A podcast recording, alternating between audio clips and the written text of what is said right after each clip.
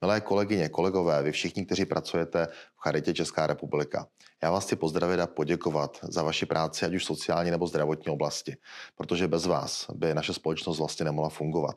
Vidíme to každý den, ale vidíme to i při mimořádných událostech, jako jsou povodně, požáry, tornáda a podobně. My se snažíme za MPSV opravdu posunout některé systémové věci ku předu, především právě v oblasti sociálně zdravotního pomezí, abychom dokázali lépe ocenit, ohodnotit tyto služby, abychom dokázali lépe a více podpořit terénní eh, péči u lidí, kteří tuto formu pomoci potřebují a potřebovat budou. Budu rád, když budeme společně nadále v kontaktu a budeme i díky vašim podnětům schopni zlepšovat jak naši práci, tak třeba i práci kolegů z Ministerstva zdravotnictví, protože prostě bez dobře fungujících sociálně zdravotních služeb se naše společnost nejenom dnes, ale především v budoucnu vlastně vůbec neobejde. Dobrý den, vítejte při sledování speciálního podcastu Charity Česká republika, který se dnes kromě jiného bude ptát, hrozí Českou destabilizace zdravotní a sociální péče.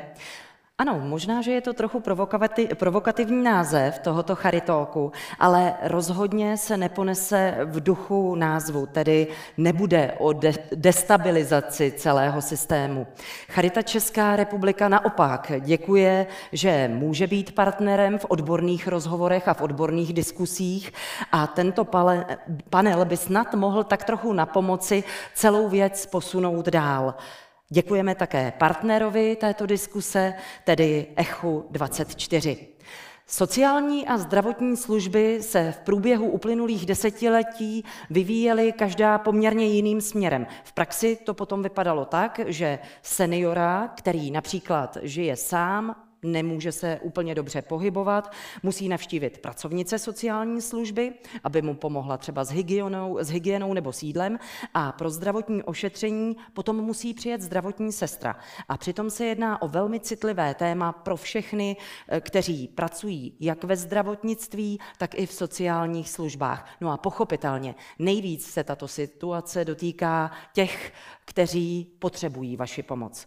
Ve zdravotně sociální oblasti existuje celá řada um, dlouhodobě neřešené, především té legislativní problematiky, která se potom také následně odráží přímo u potřebných lidí. Tohle setkání by tedy mohlo současnou diskusi o takovém tom zdravotně sociálním pomezí posunout, doufejme, i tím správným směrem. Dámy a pánové, dovolte mi, abych na dnešní panelové debatě přivítala náměstka ministra zdravotnictví Václava Pláteníka. Dobrý den. Jsem ráda, že mezi nás přišla také šéfka odboru ošetřovatelství a nelékařských povolání Ministerstva zdravotnictví a hlavní sestra České republiky Alice Strnadová. Dobrý den.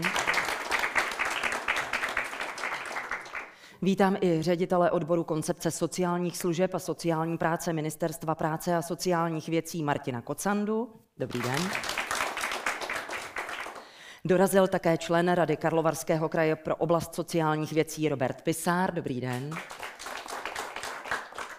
Mezi námi je i šéfka diakonie Českobratrské církve evangelické Hana Sklenářová.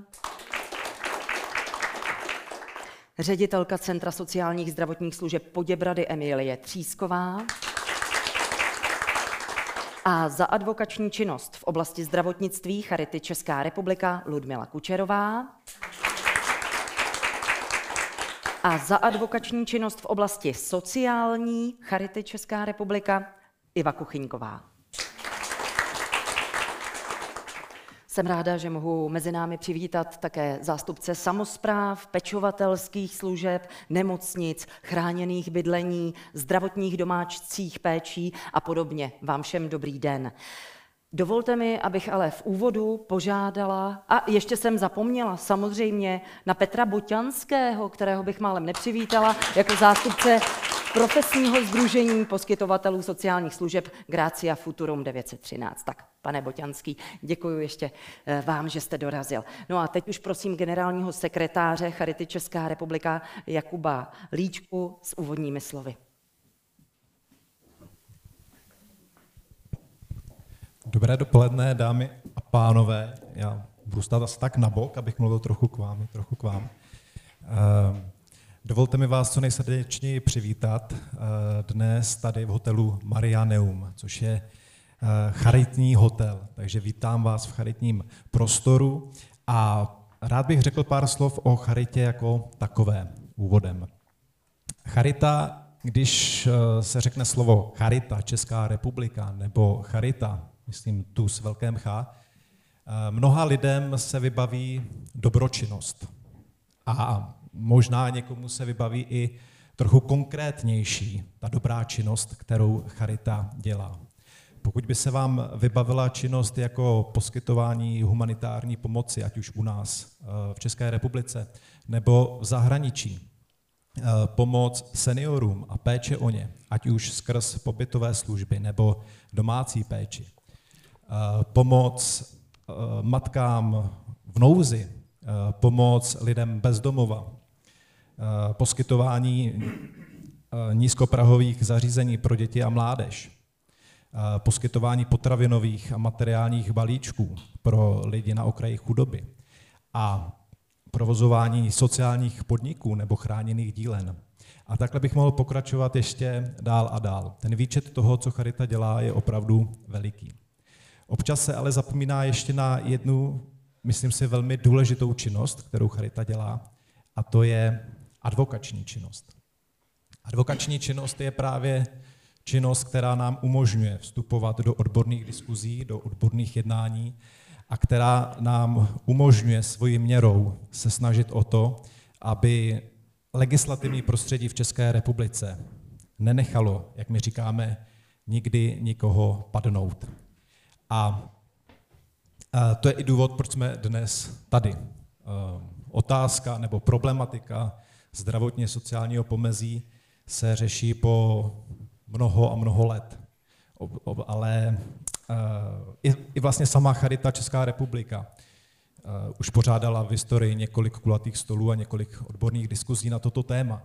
Je to téma, která se, které se bytostně dotýká charity, našich služeb a našich klientů, ale nejenom našich klientů, ale tisíců dalších eh, lidí, kteří budou potřebovat ať už sociální nebo zdravotní péči.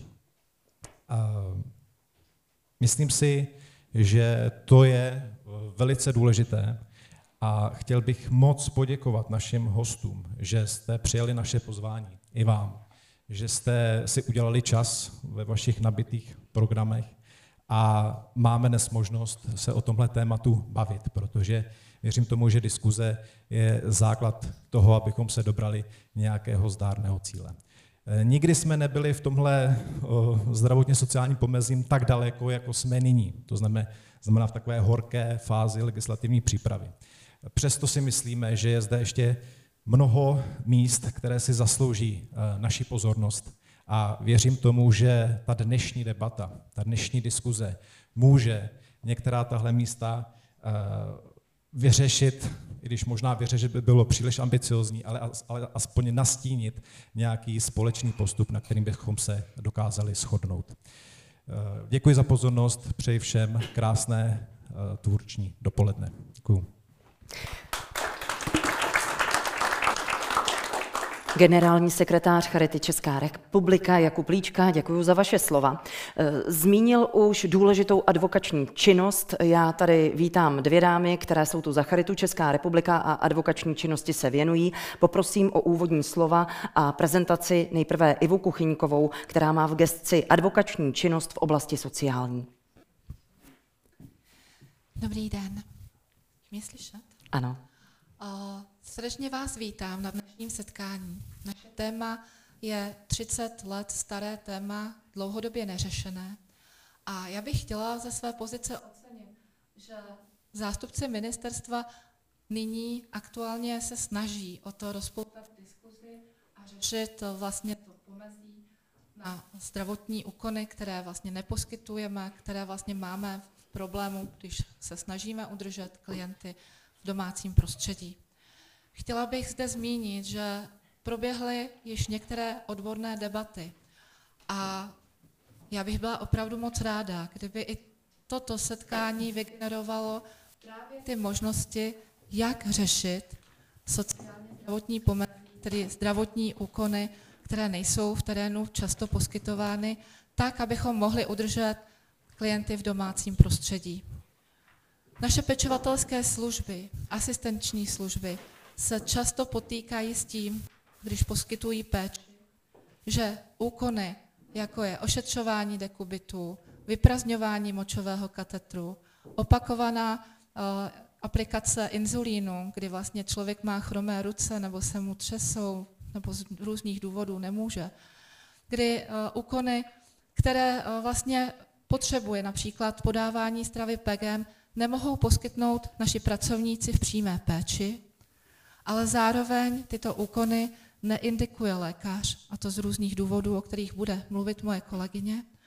A takový člověk potom nemůže žít v domácím prostředí, nemůže zůstat doma mezi svými, vlastně musí odcházet do ústavní péče, která není přínosem ani pro něj samotného, pro jeho rodinu, pro jeho blízké a známé, ale ani pro celou společnost, protože víme, že poskytování ústavní péče stojí 75 až 120, co jsem si zjišťovala, tisíc měsíčně na jednu osobu.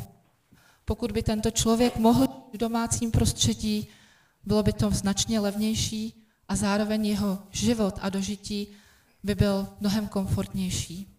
Jsem ráda, že jsme se tu sešli a že můžeme dávat podněty právě Ministerstvu práce sociálních věcí a také Ministerstvu zdravotnictví v této oblasti tak, aby tato vláda mohla řešit a dořešit právě pomezní zdravotní úkony tak, aby lidé mohli dožívat doma.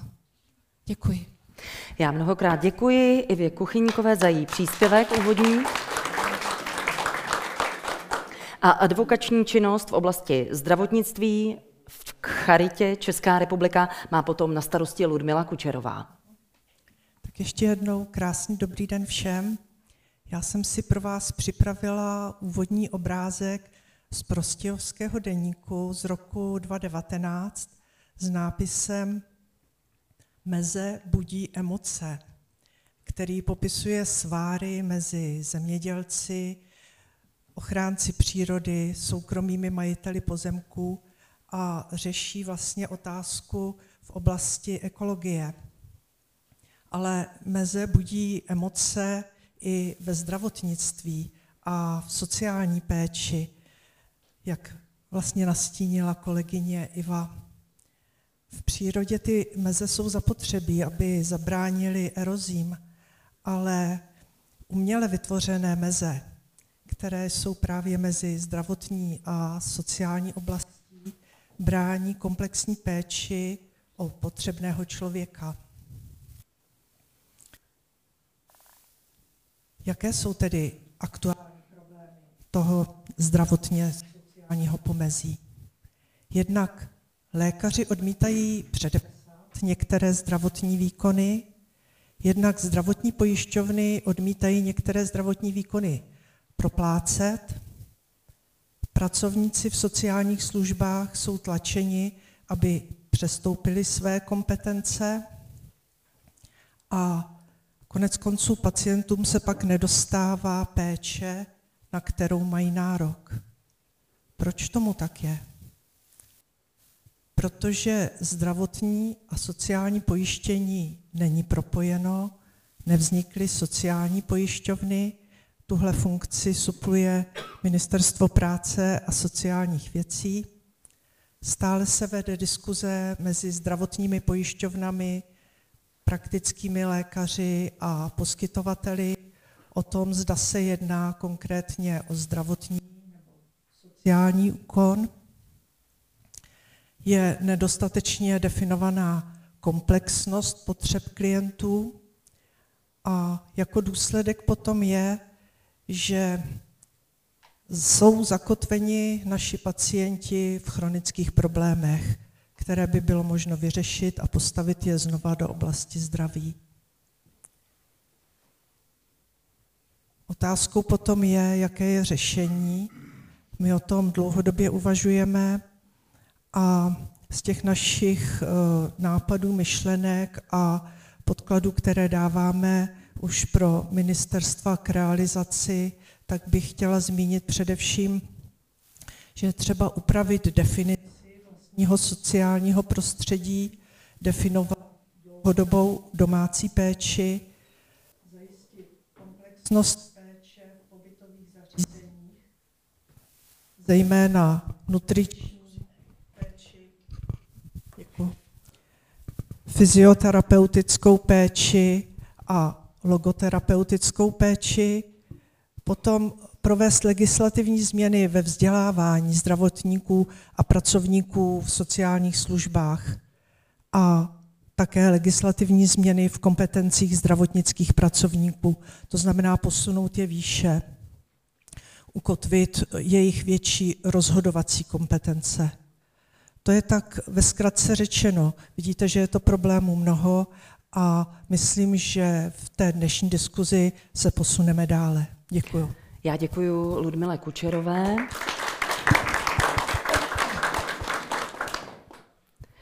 Do roku 2024 by měla vstoupit anebo vzniknout legislativa, která bude ukotvovat sociálně zdravotní péči v Česku. Na ní už pracuje skupina pod Ministerstvem práce a sociálních věcí a Ministerstvem zdravotnictví a Charita Česká republika, ta je největším poskytovatelem zdravotních i sociálních služeb v České republice. Nabízí tedy zákonodárcům spolupráci, navrhuje řešení. A jak už tady několikrát padlo, doufejme, že i toto setkání po posune celou diskusi dál.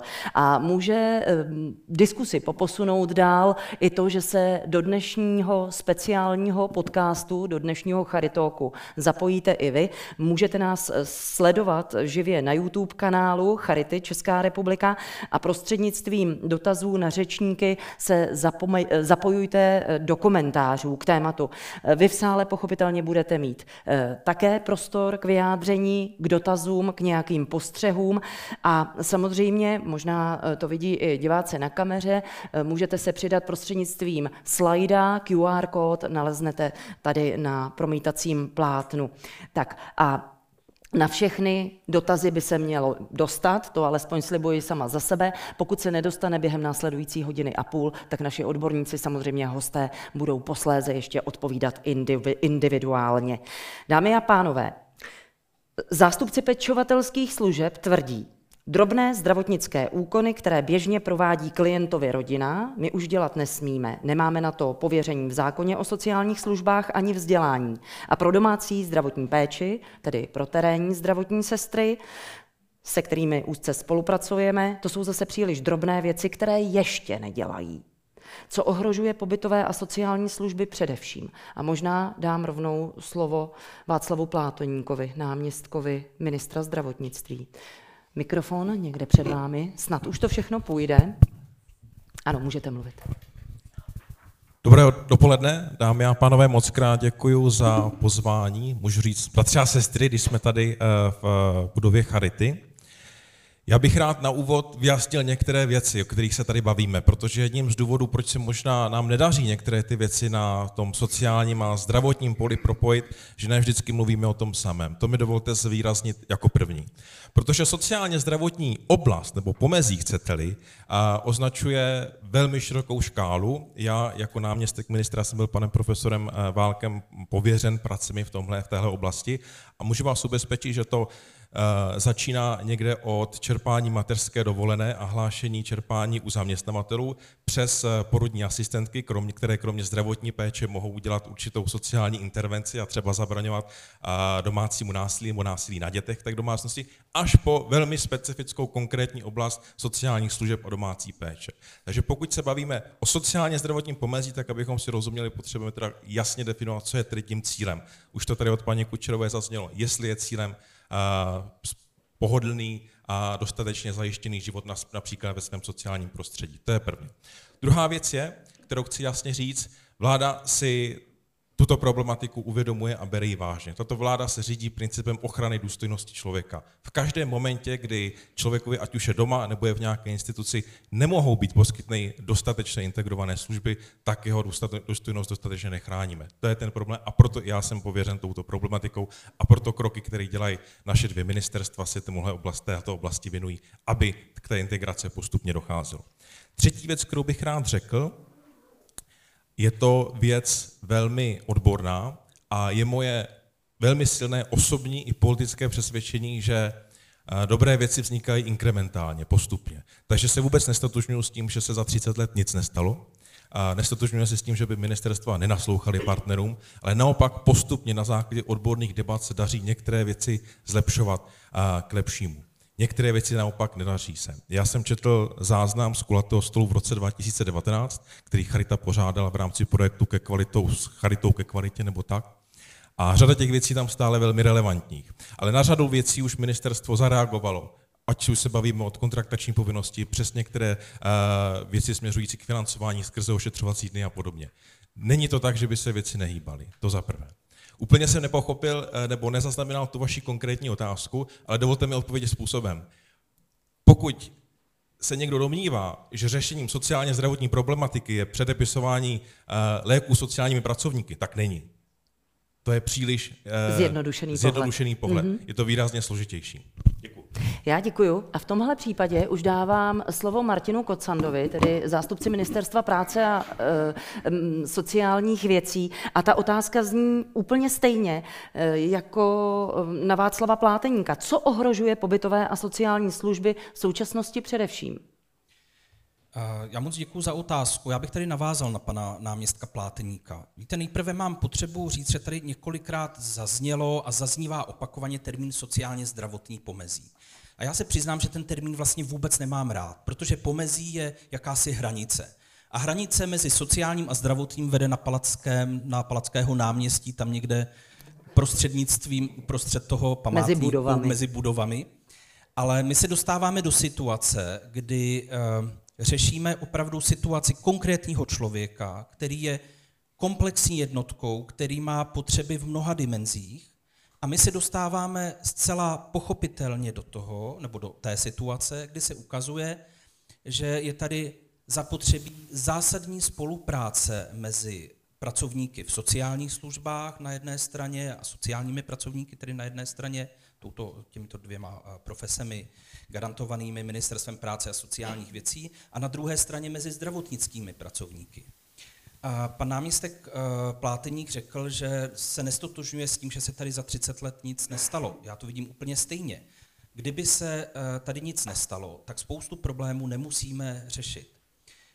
Troufám si tvrdit, že právě chybějící nástroje v té sociálně zdravotní oblasti se ukazují mimo jiné proto, že dnes máme zcela pochopitelně, a je to dobře, mnohem více lidí ve svém přirozeném sociálním prostředí, ve svém domácím prostředí. Spoustu věcí, které bychom zvládli relativně jednoduše v pobytových službách, protože to je věc, řekněme, legislativní a organizační a dá se zvládnout tak, abychom v té pobytové službě měli jak pracovníky v sociálních službách, tak sociální pracovníky, tak zdravotnické pracovníky po ruce, tak eh, tam, kde, tam je to bez problémů, nebo relativně bez větších problémů řešitelné, ale tahle situace není, nebo je mnohem obtížněji řešitelná v domácím prostředí. Ten případ jste eh, vlastně zmiňovala na začátku. Člověk, který je doma, jeho blízcí mu mohou poskytovat služby, které by jinak byly charakterizovány jako zdravotnické služby, ale pracovník v sociálních službách je zcela pochopitelně nemůže eh, poskytnout. A um, domnívám se, že právě to, že tyto problémy teďka musíme řešit, a je dobře, že je musíme řešit, jsou důsledkem toho, že se tady za 30 let těch věcí zmínilo opravdu mnoho. Já si myslím, že tohle jsou slova, která mohou potvrdit i pracovníci přímo z terénu, rozhodně Iva Kuchyňková, Lída Kučerová. Iva Kuchyňková ovšem zmiňovala, že Ústavní péče na jednu osobu měsíčně přijde až na 120 tisíc korun. To jsou jistě peníze nemalé, které jdou ze státního rozpočtu. Určitě.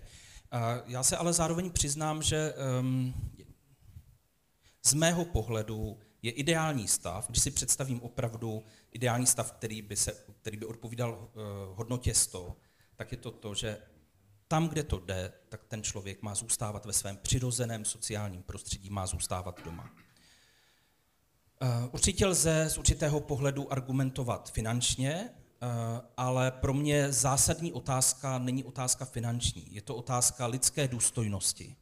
A i v těch případech, kdy ta péče v domácím prostředí by byla dražší, je zapotřebí z mého pohledu dát větší důraz na tu hodnotu lidské důstojnosti. Nepochybně. Martin Kocanda, eh, já jsem teď pozorovala ředitelku Diakonie Hanu Sklenářovou, která trošku pokyvovala hlavou. Můžete reagovat, paní Sklenářová? Děkuji. No, já možná to vezmu trošku šíř. Já neúplně s vším, co tady zní od pánů z ministerstev, souhlasím. Oni nesouhlasí s náma, já nesouhlasím s nimi. Než jsem byla na pozici ředitelky diakonie, pracovala jsem 27 let na pozici ředitelky střediska diakonie v Sobotíně a tam jsme měli tři pobytové služby pro seniory, domov pro seniory, domov se zvláštním režimem pro lidi s demencí a odlehčovací služby a jednu terénní službu, tehdy pečovatelskou, nyní mají osobní asistenci. Takže jsem na vlastní kůži zažívala, teď už jsem kancelářská krysa, ale tehdy jsem na vlastní kůži zažívala uh, tu realitu, která eh, je kladena na poskytovatele sociálních služeb. A eh, to, co bych chtěla zásadně říct, je, že ono se to hezky poslouchá, jak ministerstva komunikují a jak se eh, věci řeší, ale v roce 2013, což je deset let, jsem Přišla o ledvinu kvůli tomu, že jsem bojovala s Všeobecnou zdravotní pojišťovnou a snažila se nastavit podmínky pro poskytovatele sociálních služeb tak, aby byly přežitelné. A po deseti letech poslouchám dnes tady od eh, Lidušky Kučerové úplně ty samé problémy, úplně ty samé argumenty, úplně se děje to samé, co se dělo před deseti lety. Já musím nechat ještě reagovat teda v tom případě třeba pana Pláteníka nebo pana Kocandu Můžu za obě ještě jednu, pardon, doplňte, větu ohledně doplňte, důstojnosti, na to jsem kroutila hlavou. Ano. Jo. Uh, protože jsme měli tři pobytové služby, asi za sebe musím říct, že nemohu přijmout uh, tezi, že péče v pobytových zařízeních je důstojnější než doma. Z toho mi, trošku mi to zní, teda je doma důstojnější než v pobytových službách, pardon.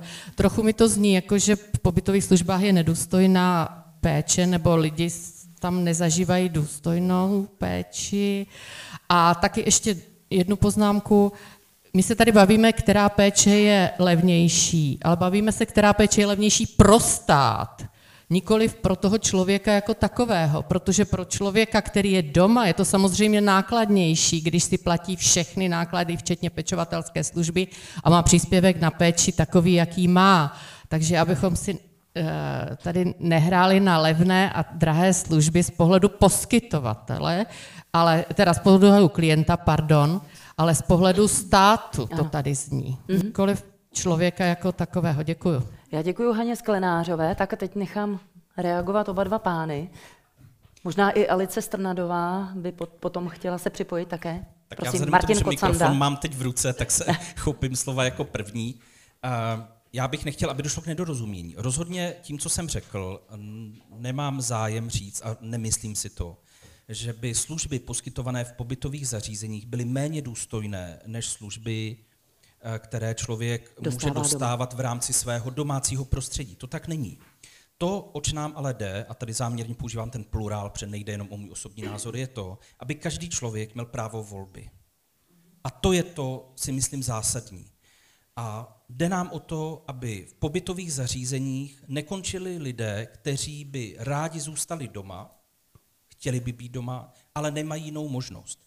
Ale to není nic proti tomu, že pobytové služby tady i nadále budou velmi důležité, jsou zásadní a budou tady lidé, pro které ty služby poskytované v pobytových zařízení budou eh, třeba i jedinou možností, anebo pro ně preferovanou možností. Tak to jsem měl potřebu eh, k tomu, k tomu říci.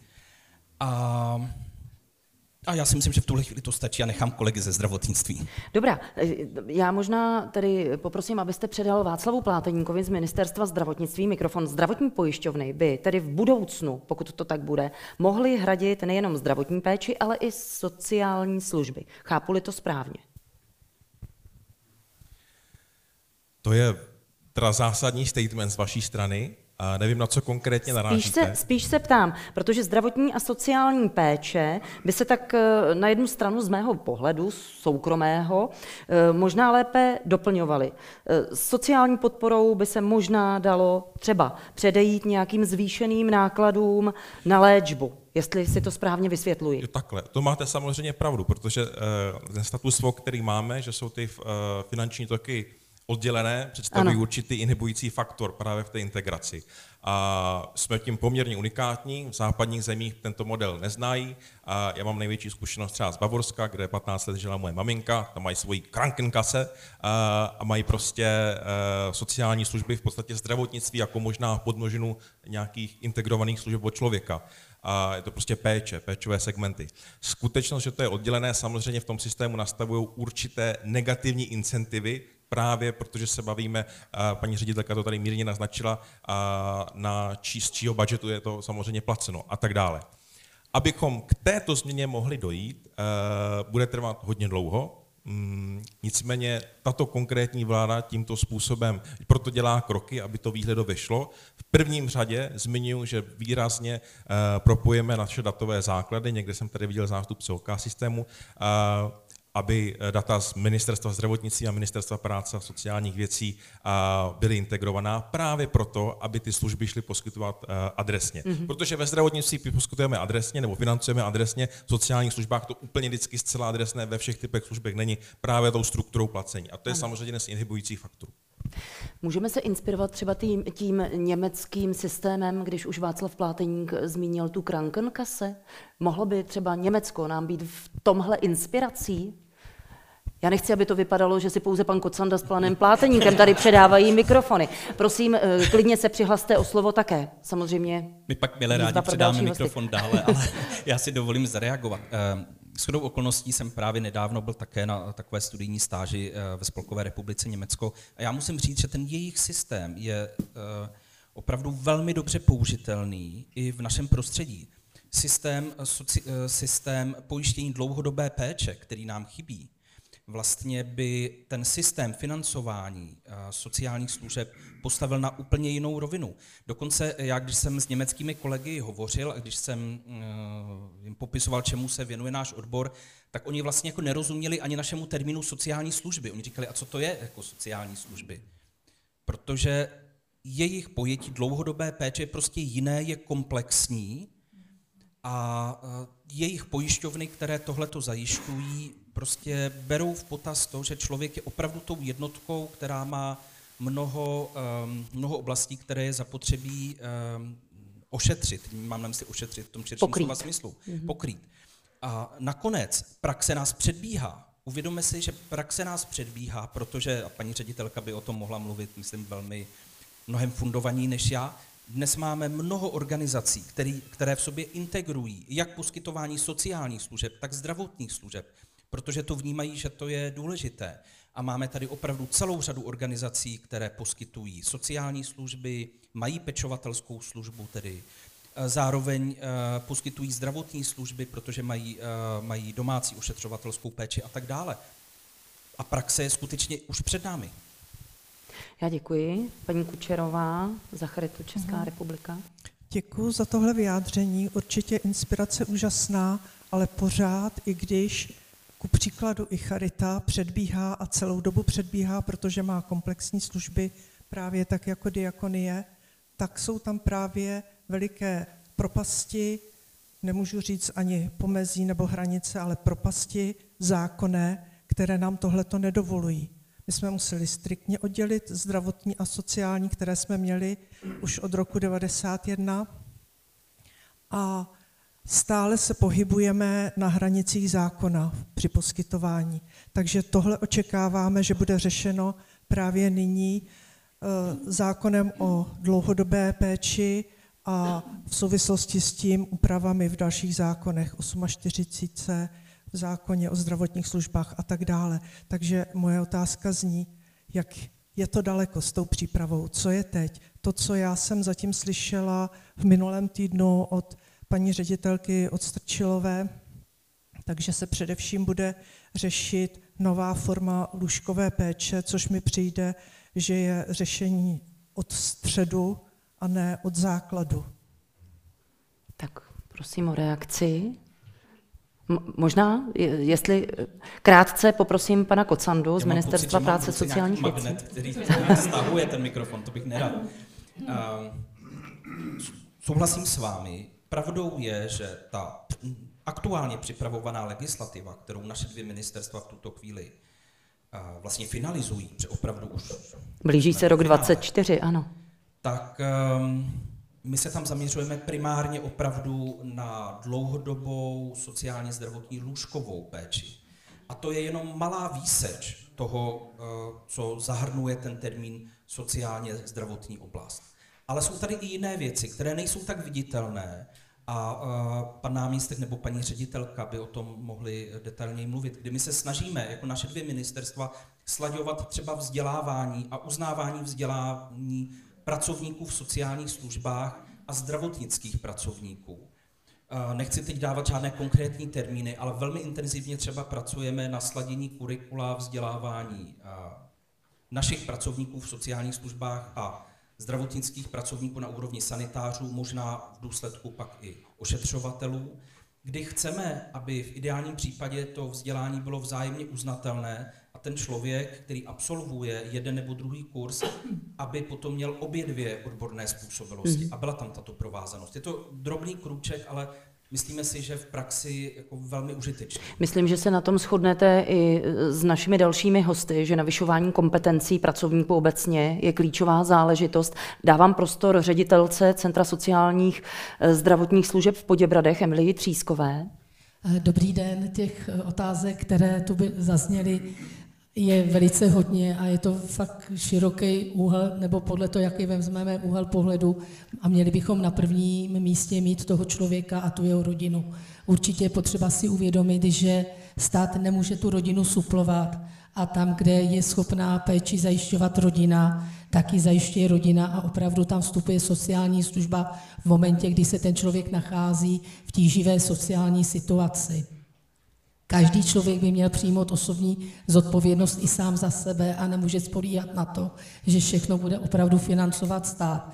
A já naopak, asi jsme tady příkladem toho, že ty služby fungují, že se za 30 let udělalo hodně práce, protože e, naše centrum více než 25 let má provázané sociální, terénní a zdravotní služby. Máme uzavřené smlouvy e, s pojišťovnami, ale asi je to o tom, že je to region od regionu jiné v rámci České republiky a ne všechno je doladěné tak, jak by doladěné mělo být. Já sama vím, že jsou, jak se říká, hluchá místa v rámci České republiky a že je potřeba to řešit tak, aby opravdu ten člověk měl eh, právo volby a aby ty podmínky, eh, podmínky byly všude stejné. Ono těch problémů je víc, protože pokud člověk má nejnižší důchod, tak jak se má rozmýšlet, jestli zůstane doma nebo jestli bude do ústavní péče, protože jedině v ten moment je garance toho, že někde bude důstojně žít a dožívat, protože ty peníze prostě na to nemá. Jinak je to o té komunikaci i na místní úrovni a na úrovni krajů. Pokud bych mluvila o středočeském kraji, tak ten má prioritu tu, že podporuje terénní služby. Samozřejmě ústavní péče je potřebná a je potřeba dolaďovat plno věcí a taky se stotožňuji s paní Kučerovou, že je potřeba začít mít tu podporu terénu, o tom nemluvit, ale vytvářet podmínky na to, aby ten terén fungoval. To, že je nedostatek zaměstnanců, jak v sociálních službách, ve zdravotnictví je známé a souvisí to s těmi kompetencemi, o kterých, o kterých se asi bude teda eh, dál hovořit. Ale nejsem pesimista, myslím si, že služby fungují a jedná se o to je všechny prostě dolaďovat a říkat si my poskytovatelé, města, obce, kraje, to, co potřebujeme od jednoho i druhého ministerstva. Já jsem ráda, že Emilie Třísková eh, říká, jsem optimista, služby fungují. Ono dokladem toho je i to, že právě Centrum sociálních a zdravotních služeb v Poděbradech získalo prestižní cenu Makropulos pro rok 2023. Tak jenom tak na okraji, my gratulujeme. A já teď poprosím ředitelku odboru ošetřovatelství a nelékařských povolání ministerstva zdravotnicí a hlavní sestru České republiky Alici Strnadovou o její komentář. Dobré dopoledne a děkuji za slovo. Mnohé bylo řečeno a já také si myslím, že za 30 let se udělal, udělal určitě kus práce. Nicméně je tady ještě jedna oblast, já se polepším. Možná, že tady máme trošku horší signál v, v této oblasti, ale nevidím, že by zvukaři říkali, že máme problém slyšet, to je. Tak můžete, prosím. Je tady ještě jeden problém, o kterém jsme nehovořila, to je nedostatek těch, ať už zdravotnických nebo pracovníků v sociálních službách. My na ministerstvu to vnímáme jako opravdu palčivý problém. Zabýváme se, zabýváme se a vytvořili jsme si mapy vzdělavatelů, vytvořili jsme si mapy poskytovatelů zdravotních služeb a jsem ráda, jak už to tady bylo i v úvodu řečeno, že se obě dvě ty ministerstva zbližují nejen tedy tím, že hledáme schodu v rámci vzdělávacích kurikul, ale také v tom, že hledáme i společná řešení těch datových souborů, abychom dokázali plánovat pracovní sily, protože nedostatek těch pracovních sil, jak ve zdravotnictví, tak v sociálních službách, je samozřejmě problém, který ohrožuje poskytování obou dvou těch péčí. Takže my dlouhodobě připravujeme program, který by navýšil kapacity vysokých škol. Pan minister zdravotnictví oslovil už v loňském, předloňském roce i hejtmany, aby, protože v jejich gesci jsou je vzdělávat, vzdělávání na středních a vyšších odborných školách, aby se kapacity navýšily tak, aby ten, jak řekla, ten populační exodus, který teď máme a který nám nebo respektive ty eh, děti, kteří nám studují do toho, vstupují do toho středního školství, aby ty kapacity byly maximálně pro to zdravotnictví využité. To znamená, aby se navýšily, aby se zřizovaly nové třídy, protože ten nedostatek personálu s tím, jak nám stárne populace, se určitě bude prohlubovat. Tak jenom bych nerada, aby v tom kontextu se zapomnělo i na to, že potřebujeme posílit vzdělávací kapacity a potřebujeme lépe plánovat i pracovní síly. Já myslím, že vaše slova může potvrdit i e, člen Rady Karlovarského kraje pro oblast sociálních věcí Robert Pisár, který si tady celou dobu dělá podrobné poznámky. Pane Pisáre. Dobrý den, dámy a pánové. V těchto prostorách jsem v roce 2017 skončil studium řízení a supervize sociálních zdravotnických zařízení, které tady dělala Univerzita Karlova, přímo v této, eh, v této místnosti. Vždycky vládl duch, eh, který byl eh, nabitý optimismem a já ho cítím i dneska, díky veškeré diskuzi, která tu probíhá, díky tématu, které jsme otevřeli. Tak to jenom tak na úvod. Zaznělo tady spoustu věcí.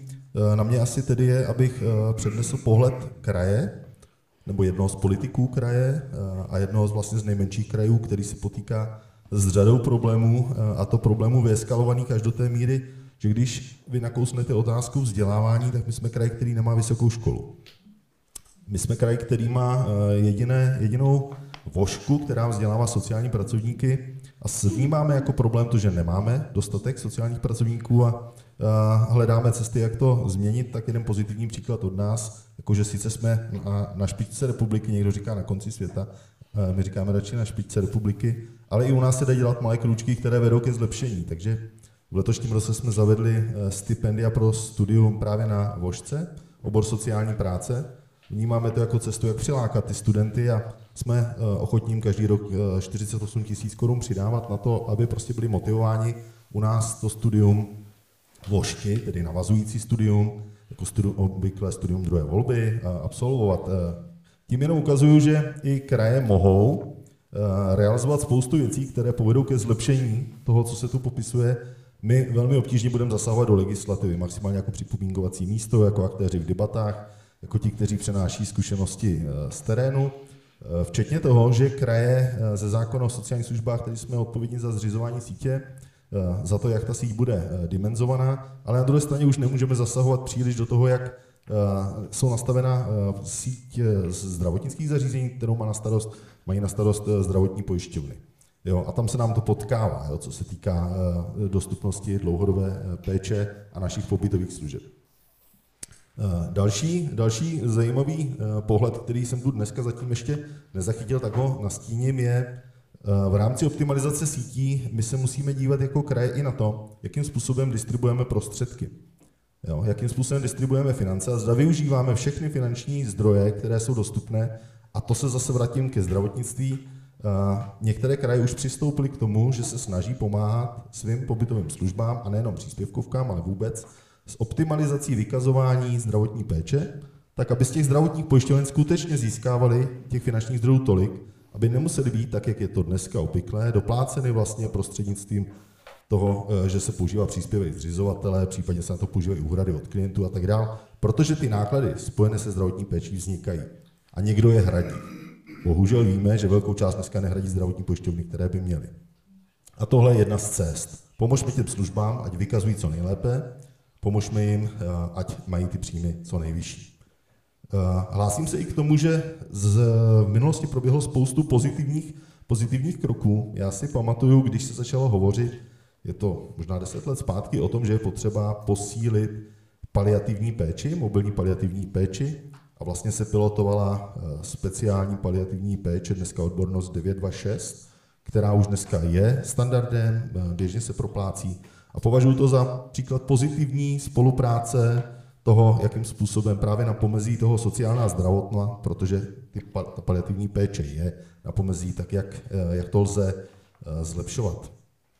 Hlásím se k tomu, co říkal pan ředitel Kocanda, komplexní pohled na lidi a současně i to, že je potřeba nabízet nabídnout a zajistit nabídku služeb.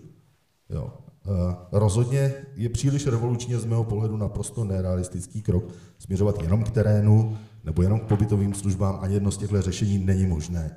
Jo. My potřebujeme spektrum, aby si lidé mohli vybrat a potřebujeme eh, spektrum služeb i, i z čistě praktického důvodu. Ono totiž veškeré pobytové služby za sebou mají velkou investici. Ta investice má nějakou návratnost, ten systém má setrvačnost, nejsme schopni eh, lusknutím prstu, ani, ani kdybychom si řekli, že budeme luskat tři nebo pět let, tak ten systém přeměnit tak, že všichni lidé, kteří jsou dneska v pobytových službách, zůstanou doma. To prostě není možné, to, to není reálné. A není to reálné i z druhého důvodu, nejenom kvůli investicím a, a majetku, který v tom je a, a mají ho poskytovatele, případně zřizovatele, ale není to možné i z dalšího důvodu, a o tom hovořila paní eh, ředitelka Strnadová, a to je to, že prostě my na to nemáme lidi.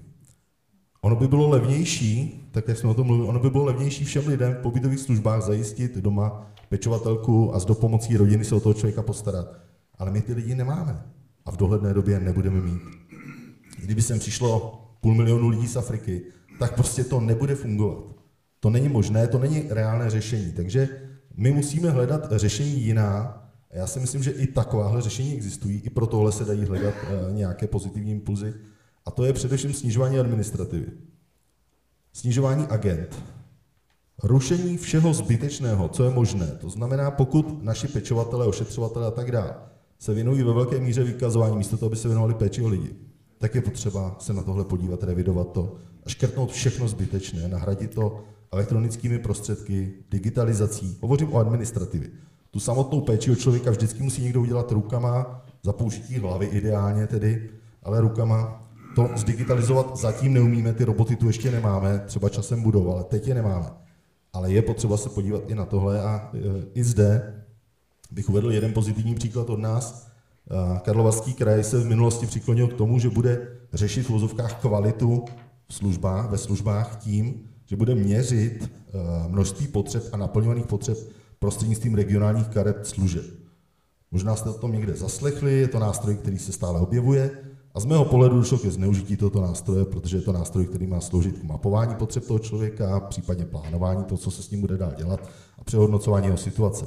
Rozhodně nelze říct, že to, že uděláme nějaký výčet potřeb, tak jsme uh, popsali, zdokumentovali a nahlédli na celého toho člověka. To tak není. Ten člověk nemá jenom fyziologické potřeby, ale prostě je to osobnost komplexní, je tam, je tam psycho, psychologický pohled, je tam duševní pohled, je tam, je tam řada vazeb, které prostě neumíme těmi potřebami a kartama popsat.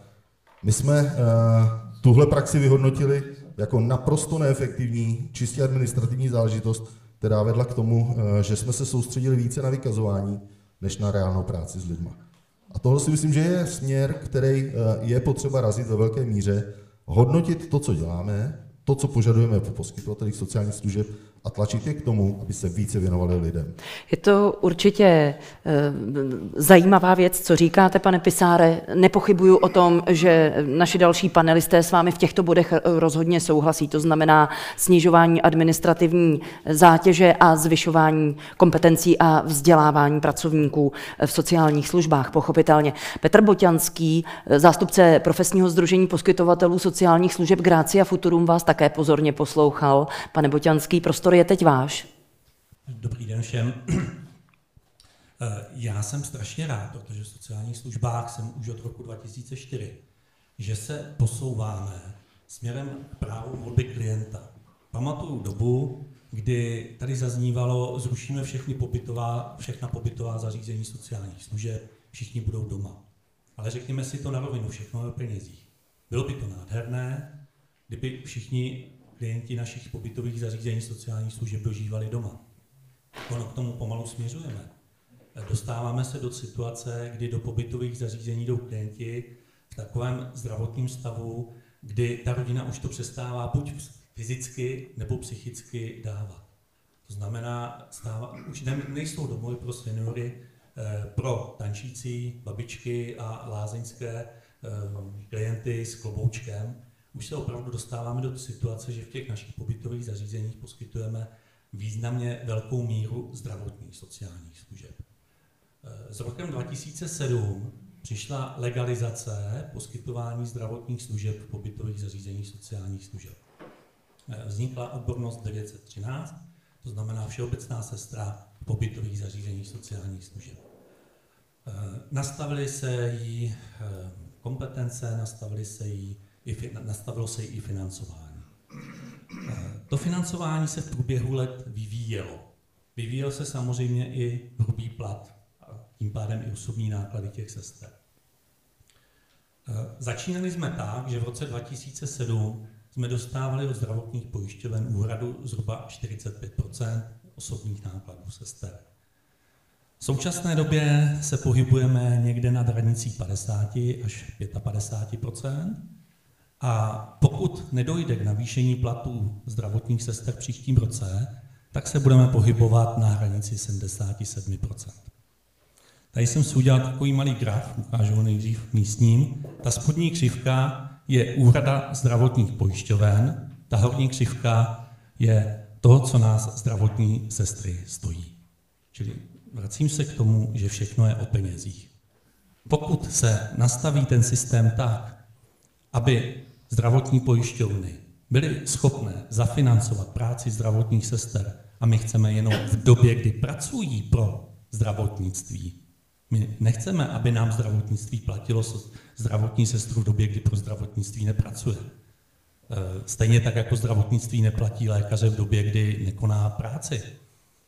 Tak pak se můžeme bavit o tom, že ta sociální služba ve spojení se zdravotní službou bude podstatně kvalitnější. Samozřejmě je problém v lidech. Všichni víme, že e, v České republice chybí zdravotní sestry. Ministerstvu zdravotnictví se podařilo e, změnit název e, takzvaného zdravotnického asistenta, což je středoškolská bývalá všeobecná sestra, na název praktická sestra. Zaplať pámbu za to. Zdravotnický asistent určitě zní hůře než praktická sestra. To už je sestra. Má omezené kompetence.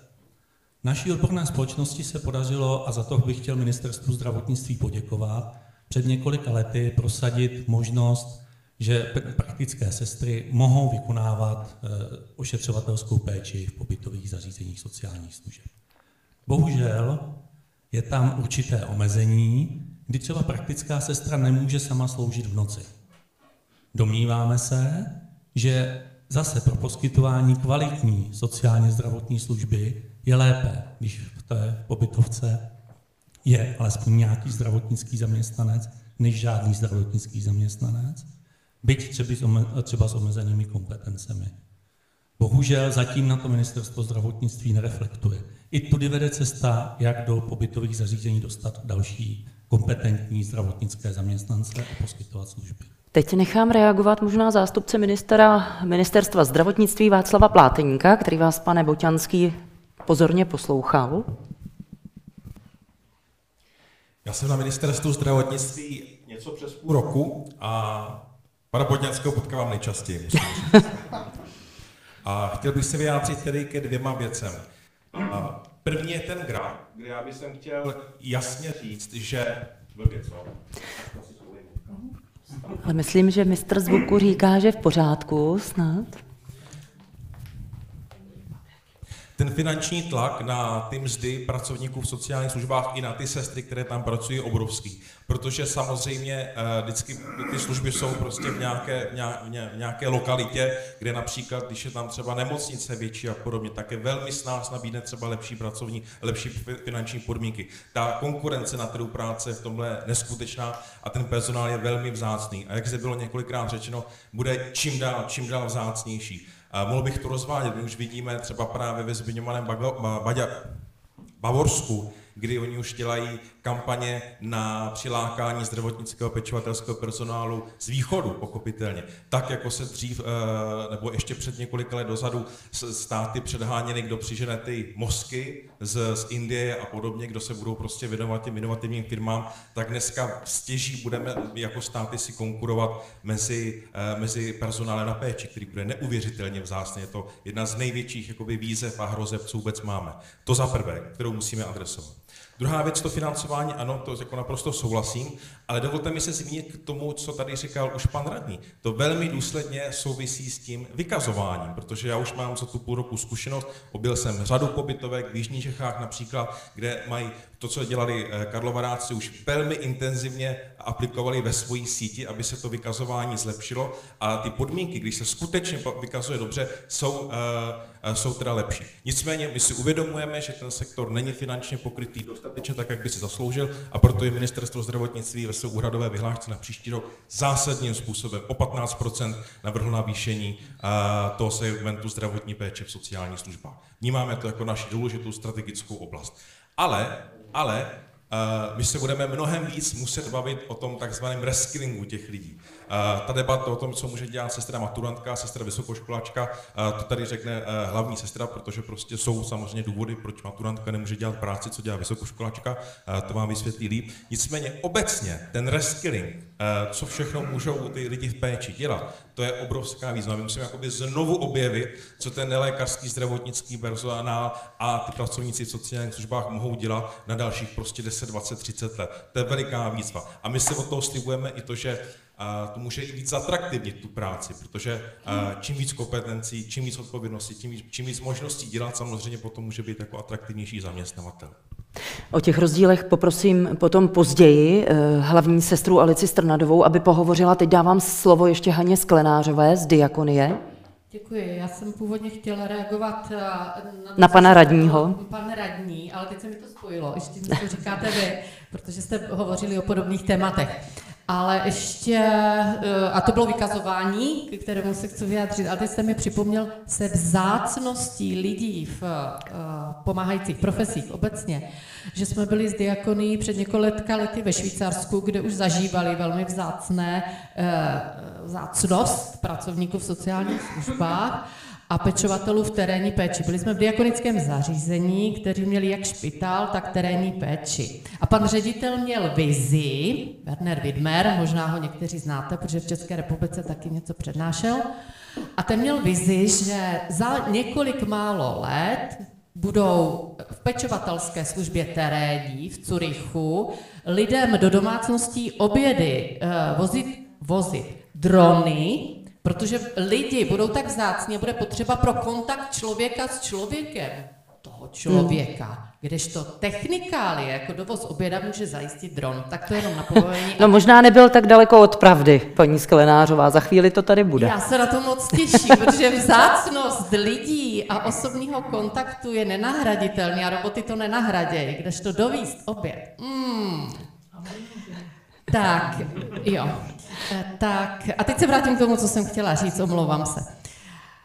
Eh, abychom mohli optimalizovat vykazování, musíme mít vyměněný mikrofon. Ne, ne, ne, v pořádku. Děkuju. Abychom mohli optimalizovat vykazování, musíme mít indikaci lékaře, abychom měli co vykazovat. A o tom tady hned na začátku v úvodu mluvila Uh, Liduška Kučerová, já si myslím, že pobytové sociální služby i terénní služby umí optimalizovat vykazování na maximum, ani nemůžu říkat jak, aby se to neobrátilo proti nám. Ale to, co uh, nemůžeme dělat, když nemáme indikaci, tak prostě neoptimalizujeme. Tak prosím posunou to ještě úroveň dál. A s tím souvisí eh, s lékaři, souvisí i to, co vy jste říkal o 926. Úžasná věc, propojení terénní paliativy s pobytovými uh, zařízeními, která vznikají. Ale abyste mohli registrovat 926, musíte mít lékaře paliativce. A těch není. Nejenom, že sester není a v PSS není, ale nejsou lékaři, odborníci, nejsou ani praktici, natož paliativci, takže je to úžasné, já to opravdu vítám, ale potřebujeme ještě ty doktory někde sehnat. A poslední věc, kompetence zdravotních sester. Já už jsem fakt hodně dlouho v sociálních službách a uh,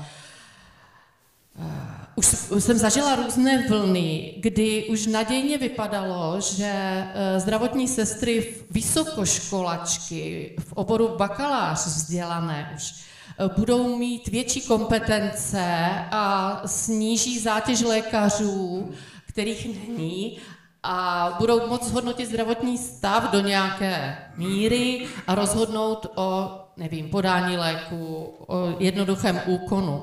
A to pak spadlo pod stůl a teď se zase bavíme o posílení e, vzdělávání sester a obecně pracovníků v sociálních službách a další. Takže já tohle velmi vítám a jsem moc ráda, že se vracíme e, ještě zase e, do minulosti a chceme posilovat kompetence aspoň těch, které máme a jsou ochotné pracovat. Děkuju. Já děkuji Haně Sklenářové. Teď dám prostor hlavní sestře České republiky Alici Strnadové. Já děkuji za slovo. Já bych jenom chtěla asi úvodem říci, a mnozí z vás to jistě víte, že máme dvě úrovně sester. Jedna je praktická sestra, která studuje na střední zdravotnické škole, pak je všeobecná sestra, která získá odbornou způsobilost absolutoriem vyšší odborné školy nebo v bakalářském studiu. To znamená, že zdravotní sestru jako takovou ten pojem již neexistuje. Takže pokud se bavíme tak se bavíme o všeobecných sestrách. Všeobecná sestra, ať vzděláním z vyšší odborné školy nebo z toho bakalářského studia, má stejné kompetence. To, jak je vzdělávání nastaveno, je samozřejmě transpozicí evropské směrnice, kdy pouze všeobecná sestra může být odpovědná za poskytovanou ošetřovatelskou péči, hodnotitý a podobně. Co se týče navyšování kompetencí, my byť asi kroky, které bych nazvala malými, postupujeme dále. Nám se podařilo v předchozím období aspoň prolomit preskripci vybraných zdravotnických prostředků pro sestry v domácí péči, aby v rámci odbornosti té 001 mohly preskribovat na základě delegované, delegované preskripce vybrané zdravotnické prostředky. Já jsem si to nyní vyhodnocovala a řekněme si upřímně, že ta vůle od těch praktických lékařů velká není. Jo, takže my sice to můžeme prolamovat, prolamovat legislativně, jednat, ale dokud nebude nějaký všeobecný koncenzus k tomu, aby ty eh, kompetence sester se opravdu a skutečně navýšily, protože máme sestry magistry, máme sestry z doktorských, z doktora, doktorantských programů a podobně, jsou to opravdu odbornice, máme profesorky ošetřovatelství a tak dále, ale v podstatě zůstávají na těch kompetencích i ve srovnání s jinými zeměmi opravdu nízko. A já proto vítám, pokud nám v tom pomůžete, protože já jsem příznivec toho, aby sestry podle dosaženého vzdělání měly kompetence a mohly je uplatňovat v praxi. Já děkuji. Alici Stranadové, Ludmila Kučerová, za Charitu Česká republika, advokační činnost v oblasti zdravotnictví. Já bych jenom rychle zareagovala eh, teď okamžitě eh, na toto sdělení, protože ty kompetence nejsou navýšeny dostatečně a není s tím v souladu vlastně ta další náplň sester, protože sestra sice teď může předepsat, ale pouze to, co jí lékař dopředu eh, povolí nebo eh, indikuje, že může předepisovat. Sestra to nemá zaplacené, výkon administrativní činnosti, který prošel pracovní skupinou k seznamu zdravotních výkonů, nebyl opět zařazen eh, mezi zdravotní výkony, které budou v příštím roce se poskytovat. A tím pádem není vůle ze strany sester, aby eh, pomůcky předepisovali. To prostě nemá smysl není ani evidence o tom, tím pádem, když nejsou tyto výkony eh, nějakým způsobem vykazovány pro pojišťovny, kolik sester je vůbec využívá. To je tady k tomu. A ještě k tomu vzdělávání, tam jsem se chtěla zeptat, kdy teda k těm změnám dojde, jak na ministerstvu zdravotnictví, tak na ministerstvu práce a sociálních věcí, protože ti pracovníci skutečně chybí a potřebujeme, aby se to během příštího roku vyřešilo, protože jinak je to pořád jenom o tom, že chystáme a pořád chystáme ale praxe to nepocituje. Já poprosím o stručnou reakci Alici Strnadovou, hlavní sestru, potom dám prostor ještě Emílii Třískové z Centra služeb v Poděbradech. Hlásí se další a prosím jenom velmi stručně. Blížíme se do závěrečné fáze naší dnešní diskuse. Stále máte samozřejmě prostor i vy, kteří nás sledujete nebo kteří jste tady podávat dotazy prostřednictvím slajda stručnosti si dovolím zareagovat. Ono ani není problém v tom administrativním výkonu, protože ani lékaři nemají za administrativní výkon žádný kód k tomu, jak by, jak by vypsali ten poukaz, ale ten hlavní problém je v té neochotě delegovat tu preskripci. My jsme si to vyhodnocili, ale opravdu ty jednotky případů, kdy ten eh, indikující lékař delegoval preskripci, sestry domácí péče je opravdu v jednotkách desítkách, v nižších desítkách procent, takže to si myslím, že je ten hlavní důvod, ne, že by nebyla nějakým způsobem asi vůle to nějakým způsobem předepisovat. Možná jenom ještě poprosím pana náměstka Pláteníka, jestli chce stručně něco doplnit. Stručně řeknu tři věci. Našel jsem si tady mm, výčet z toho dohadovacího řízení. Skutečně se nepodařilo tu administrativní činnost eh, zahrnout do seznamu výkonu, protože to není zdravotní služba dle zákonu 48. Naopak, sestry domácí péči mají vlastní kód zavedení a ukončení domácí péče, administrativní činnost domácí péče. Takže není jenom jako přesněji. Další věc k tomu vzdělávání. Tady už můžu ukázat uh, zájemcům, na čem pracuje pan ředitel Kocanda s paní ředitelkou Stranadovou právě porovnávání těch vzdělávacích programů, uh, kde jsou jaké překryvy, co je potřeba doplnit. Takže přestože chystáme, chystáme, dobré věci se dělají postupně, a, takže věříme, že to prostě v následujícím roce váž, vážným způsobem a, posuneme. Třetí věc, úplně poslední zdravím pana generálního sekretáře, byl jsem 14 dní zpátky v Písku v Charitě s panem Kohoutem v domácí péči, kdy si velmi pochvalovali, když vedoucí domácí péče, hlavní sestra osobně má na starosti vztah s praktickými lékaři na Strakonicku, obchází si je, znají a je tam vybudovaná důvěra, není problém s vykazováním. Takže například jsou i velmi dobré příklady, kdy se to teda podařilo. Aby jsme tady dávali i příklady pozitivní. Děkuji. Nechám reagovat Emilii Třískovou. Já děkuji. Reakce teď na poslední větu pana, eh, pana náměstka. Ano, i my máme dobrou zkušenost, dobrou zkušenost eh, v tom, že se eh, s praktickými lékaři každý rozcházíme, komunikujeme, předáváme si informace, takže co se týká vykazování u praktických lékařů, nemáme problémy, ano. Eh, co se týká toho, aby jsme mi předepisovali jako sestry, lékaři to skutečně nepustili do toho terénu až k nám a vlastně způsobíme na území Okresný Burg je území větší než je město Praha, máme 45 praktických lékařů a opravdu souhlasím s paní hlavní sestrou, lékaři to nepustili. Jinak, co se týká vzdělávání škol, máme zdravotní školu v Nymburce, můžeme slibovat prostě plno věcí, ale pokud není zájem ze strany rodičů, začíná to už na základních školách, aby tam byla nějaká prostě osvěta v tom, jakou činnost, jakou práci by si studenti dělali, takže zdravotní škola v Nymburce vůbec nenaplnila eh, prostě toho zdravotnického asistenta nebo praktickou sestru, jak se eh, teď eh, to nazývá.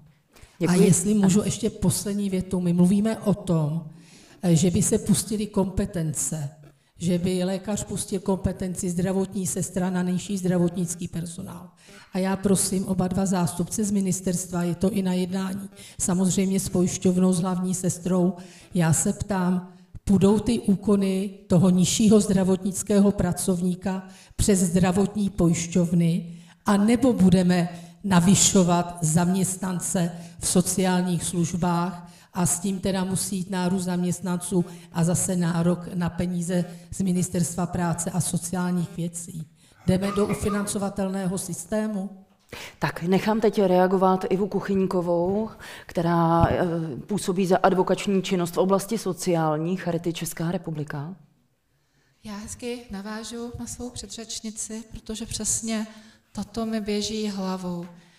Bavíme se o tom, jak současný systém v mnohých místech se daří nebo nedaří vylepšovat, jak vlastně se snažíme o to, aby se zdravotní úkony dostaly k našim klientům, pacientům, ale my potřebujeme systém.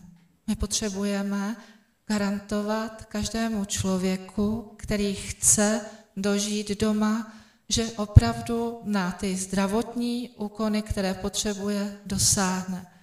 A já se domnívám, že tato diskuze by měla být i o změnách toho, jakým způsobem zdravotní pojišťovny proplácí lékařům nebo v celé té zdravotní sekci úkony, protože často slýchám, že lékař neindikuje, protože by byl za to sankcionován, nebo že by úkony nebyly proplaceny a často i odborní lékaři řeší, když nevyřeší situaci pacienta, že je nutné převést toho pacienta na jiného lékaře, aby prostě ty úkony byly proplácené.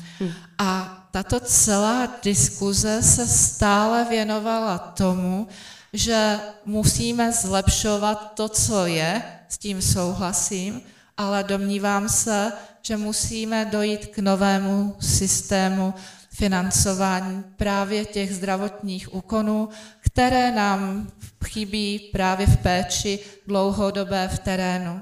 A ještě drobnost, chtěla bych, když se bavíme o nedostatku zaměstnanců, podotknout, že abychom měli dost zaměstnanců, musí tady být také prestiž tohoto zaměstnání. Nikoliv jenom kladené další vzdělávání, další požadavky, ale také kvalitní odměňování, oceňování. I prostě v médiích víme, že když prostě řešíme jakýkoliv problém, jsou tam zdravotníci, požárníci, jsou tam policajti, velmi výjimečně se mluví o tom, co za zásluhy má právě péče a sociální sektor. Prosím, aby se na toto nezapomnělo, protože pokud ty lidi nezaplatíme, obzvláště v sociálně zdravotní krizi, pak nemůžeme čekat, že budeme mít dostatečně kvalitní personál. Iva Kuchyňková, krátce Emilie Třísková. Eh, já bych chtěla říct, že ten problém se týká nejen péče o eh, seniory, Eh, lidí z produktivní věku, ale týká se i dětí. My řešíme a musíme vyvolat jednání s pojišťovnama na kraji, protože se na nás obracejí školy eh, s tím, že potřebují zvláštní školy nebo jak se jim teď říká, abych speciální. speciální školy, pardon, speciální školy se na nás obracejí, abychom zajistili péči o děti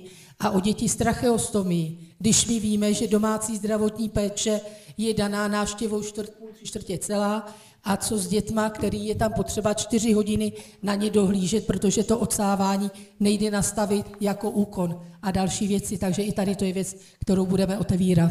Tak dámy a pánové, dávám prostor v tuto chvíli Martinu Kocandovi z Ministerstva práce a sociálních věcí a poté Václavu Pláteníkovi z Ministerstva zdravotnictví a potom už dojde na vaše dotazy. Tak prosím jenom stručně. Děkuji. Já jenom krátce ještě k profesím, které tady byly zmíněny.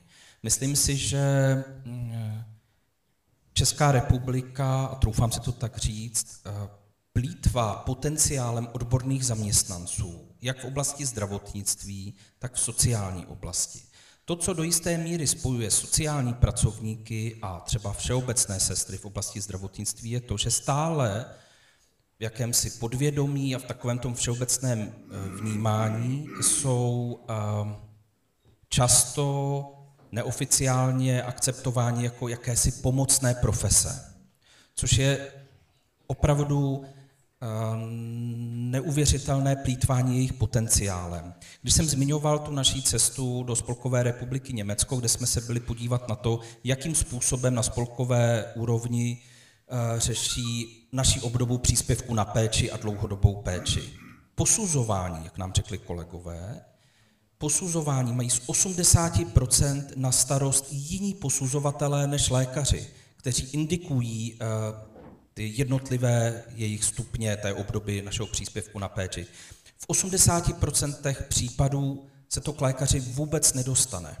A myslím si, že větší využívání opravdu kompetencí, ať už všeobecných sester, pokud mluvím o zdravotnictví, anebo sociálních pracovníků, povede i k tomu, co tady bylo nazváno větší prestiží. Děkuji. Děkuji. Poprosím krátce pana náměstka ministra zdravotnictví Václava Pláteníka.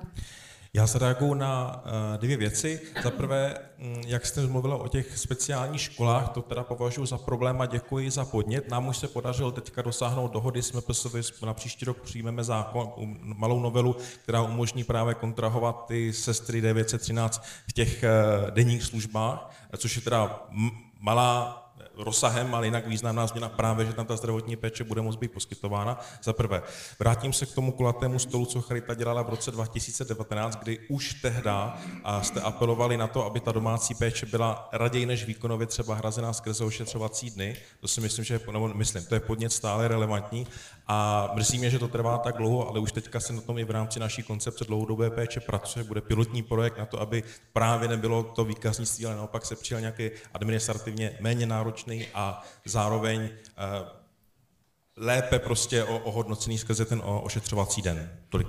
Děkuji. Dámy a pánové, má někdo z vás tady v sále dotaz? Prosím, ještě jenom stručně jméno organizaci.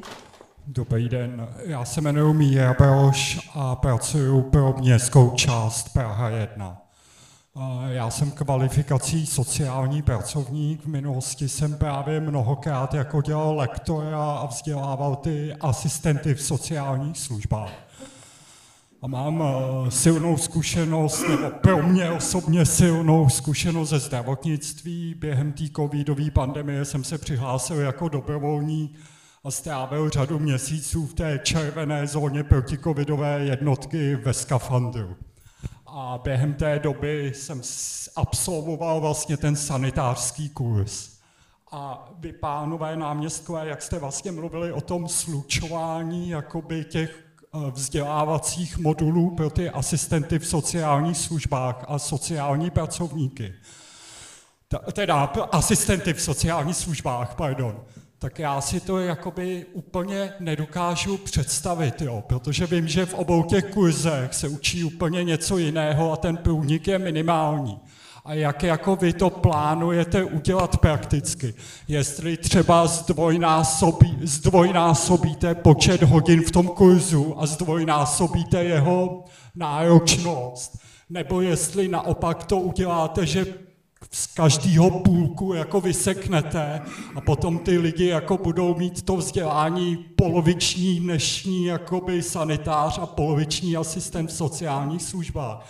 A potom teda, jestli plánujete těm lidem taky zdvojnásobit třeba ty platy, protože já vím, že tabulkový platy pro ty sanitáře jsou velmi, velmi blízko vlastně na úrovni minimální legální mzdy.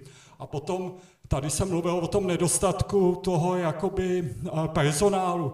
No tak samozřejmě každý člověk, když si vybírá, jestli bude dělat tu náročnou práci na směny do nemocnice, nebo jestli za o třetinu vyšší plat bude doplňovat na zboží do Kauflandu, tak Většina těch lidí s tou kvalifikací sanitáře třeba pracuje teď v tom Kauflandu, protože tam mají lepší pracovní podmínky Já a vyšší platy než v těch nemocnicích. Děkuji za váš příspěvek, děkuji za dotaz a poprosím Martina Kocandu z Ministerstva děkuji. práce a Já s dovolením tu druhou část toho dotazu nechám ano. stranou, protože bychom mohli tady několik dnů diskutovat o odměňování.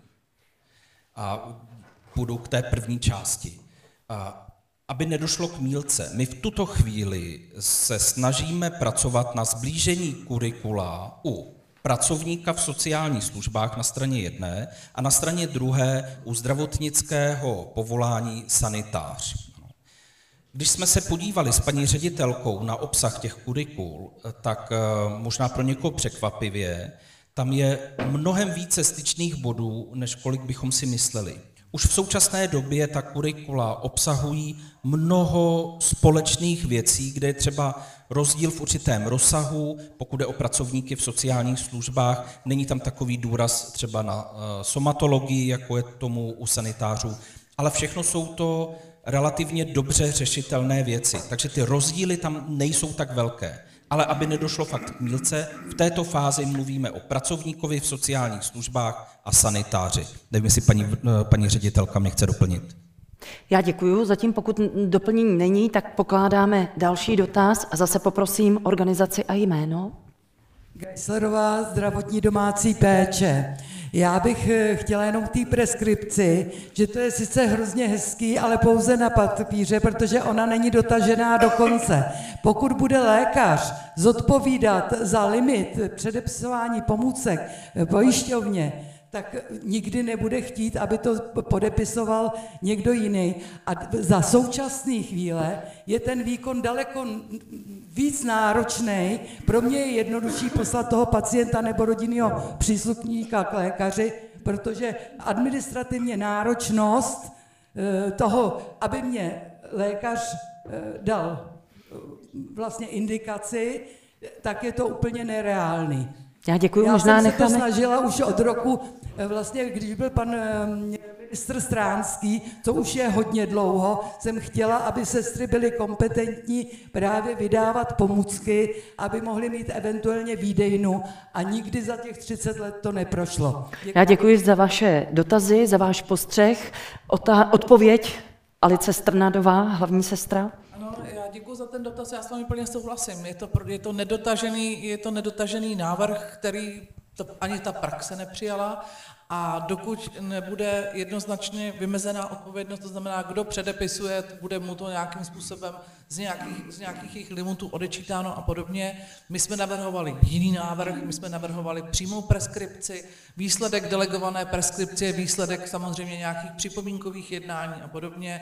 Nicméně my o tom víme a pracujeme a jednáme s pojišťovny, s pojišťovnami. Já už jsem teď i říkala, že jsem si, že jsem si vyžádala ta data z hlediska počtu preskripce a vůbec těch překážek, které jsou a určitě na tom dále budeme pracovat. Já děkuji a pokládáme další dotaz. Prosím jméno organizaci. Dotaz, respektive komentář. Může jenom z jaké organizace? Martin Procházka ze společnosti OK System, softwarová společnost. Se týká digitalizace a v oblasti sociálních služeb. Já, se domnívám, že to je cesta ke snižování administrativní nároky a určitý exkurs do zdravotnictví, tam je ještě spousta práce v příštích letech, ale ta e, koncepce už je rozpracovaná, to znamená od elektronického receptu se přejde k lékovému záznamu, přístupu ke zdravotnické dokumentace a tak dále. A myslím si, že v tomhle směru jsou sociální služby teprve na začátku. Omezuje se na výplatu příspěvku na péči, registrace poskytovatelů a dotování v podstatě sociálních služeb a je tam poměrně velký prostor pro to, aby se zavedla identifikace příjemců, ta je v podstatě totožná s příjemci příspěvku na péču, ale eh, identifikace i poskytovatelů sociálních služeb, protože nějaká evidence poskytnutých sociálních služeb samozřejmě by eh, byla zajímavá relace u konkrétních příjemců, mezi výplatou sociální, příspěvku na sociální péče a poskytnutými službami. Čili určitě eh, je to o tom, aby, aby eh, ta administrativa se snižovala s pomocí výpočetní techniky, aby poskytovatelé měli víc času na poskytování sociálních služeb a ne papírování a ta cesta je určitě digitalizace. Já děkuju. Nevím, jestli někdo chce reagovat. Byl to spíš komentář, možná OK systému. My už jsme slyšeli ostatně od pana ředitele Kocandy eh, předtím, že dochází ke slaďování a digitalizaci. Prosím. Libor Svět. Já se angažuji 30 let domácí péči a o dva roky méně v sociálních terénních službách. Asi se shodneme, že minimálně 20 let v určitých vlnách řešíme nedostatek zdravotnických pracovníků. Rozhodně to není jen v penězích. Byť tedy musím říct, že pro letošní rok nám zdravotní pojišťovny všeobecnou sestru bez odborného dohledu hradí ve výši hrubé mzdy necelých 32 tisíc. Nedupete, nekřičíte, to se docela divím, protože za to já bych sestru v terénu nedělal. Nicméně chci doplnit, ten problém je i ve vzdělávání, postgraduální vzdělávání. Já to zažívám teď se svým synem, kdy teda po té škole je hozen do vody má nad sebou někoho, kdo by měl dohlížet. On není. A teď má kolegy, který pracují v Německu, tam se jim skutečně věnují. A to, kolik berou, no to ani nebudu radši říkat. Takže myslím si, že to není jen v penězích, je to i v dalších věcech. A eh, chtěl bych, to byl komentář, a chtěl bych mít dotaz k praktickým sestrám. Zajímalo mě, proč ministerstvo znemožnilo práci praktických sester v domácí péči a proč zkomplikovalo jejich práci v pobytových sociálních zařízeních. Je to sestra bez odborného dohledu, samozřejmě s poněkud omezenými kompetencemi, ale všeobecná sestra praktické sestře kompetence nepřidá. To nelze. Ona nepotřebuje dohled. A teď si uvědomme, že jak v domácí péči, tak v sociálním pobytovém zařízení, které je definováno jako nahrazující domácí prostředí, musí být přeci pacient ve stabilizovaném zdravotním stavu. A v nemocnici, v akutní péči, žádné takovéto podmínky praktická sestra nemá. A určitě pracuje samostatně. To mohu potvrdit. Všeobecná, děkuji, děkuji za váš dotaz. Všeobecná versus praktická sestra. Kdo by chtěl ze zkušenosti? Nechám reagovat nejprve Alici Strnadovou, poté paní Emilie Třísková nechce. Tak prosím hlavní sestru. Ano, ano, v podstatě už si, už si pan doktor odpověděl. Praktická sestra pracuje bez odborného dohodu jenom v určitých kompetencích. Ale samostatnost, a říkala jsem to tady, eh, kdo, ten, kdo je odpovědný za všeobecnou ošetřovatelskou péči, je všeobecná sestra. Já děkuji. Alici Strnadové, někdo další? Ano, možná další reakce. Dobrý den, jmenuji se Petra Suchá, jsem za tady za Národní asociaci pacientských organizací. Zároveň jsem předsedkyně spolku Metoděj. Eh, zastupujeme hlavně vzácná onemocnění s metabolickým eh, původem a nebo ultravzácná nediagnostikovaná. Eh, a můj dotaz je, já to tady takhle hodně poctivě poslouchám a mám jenom jednu připomínku.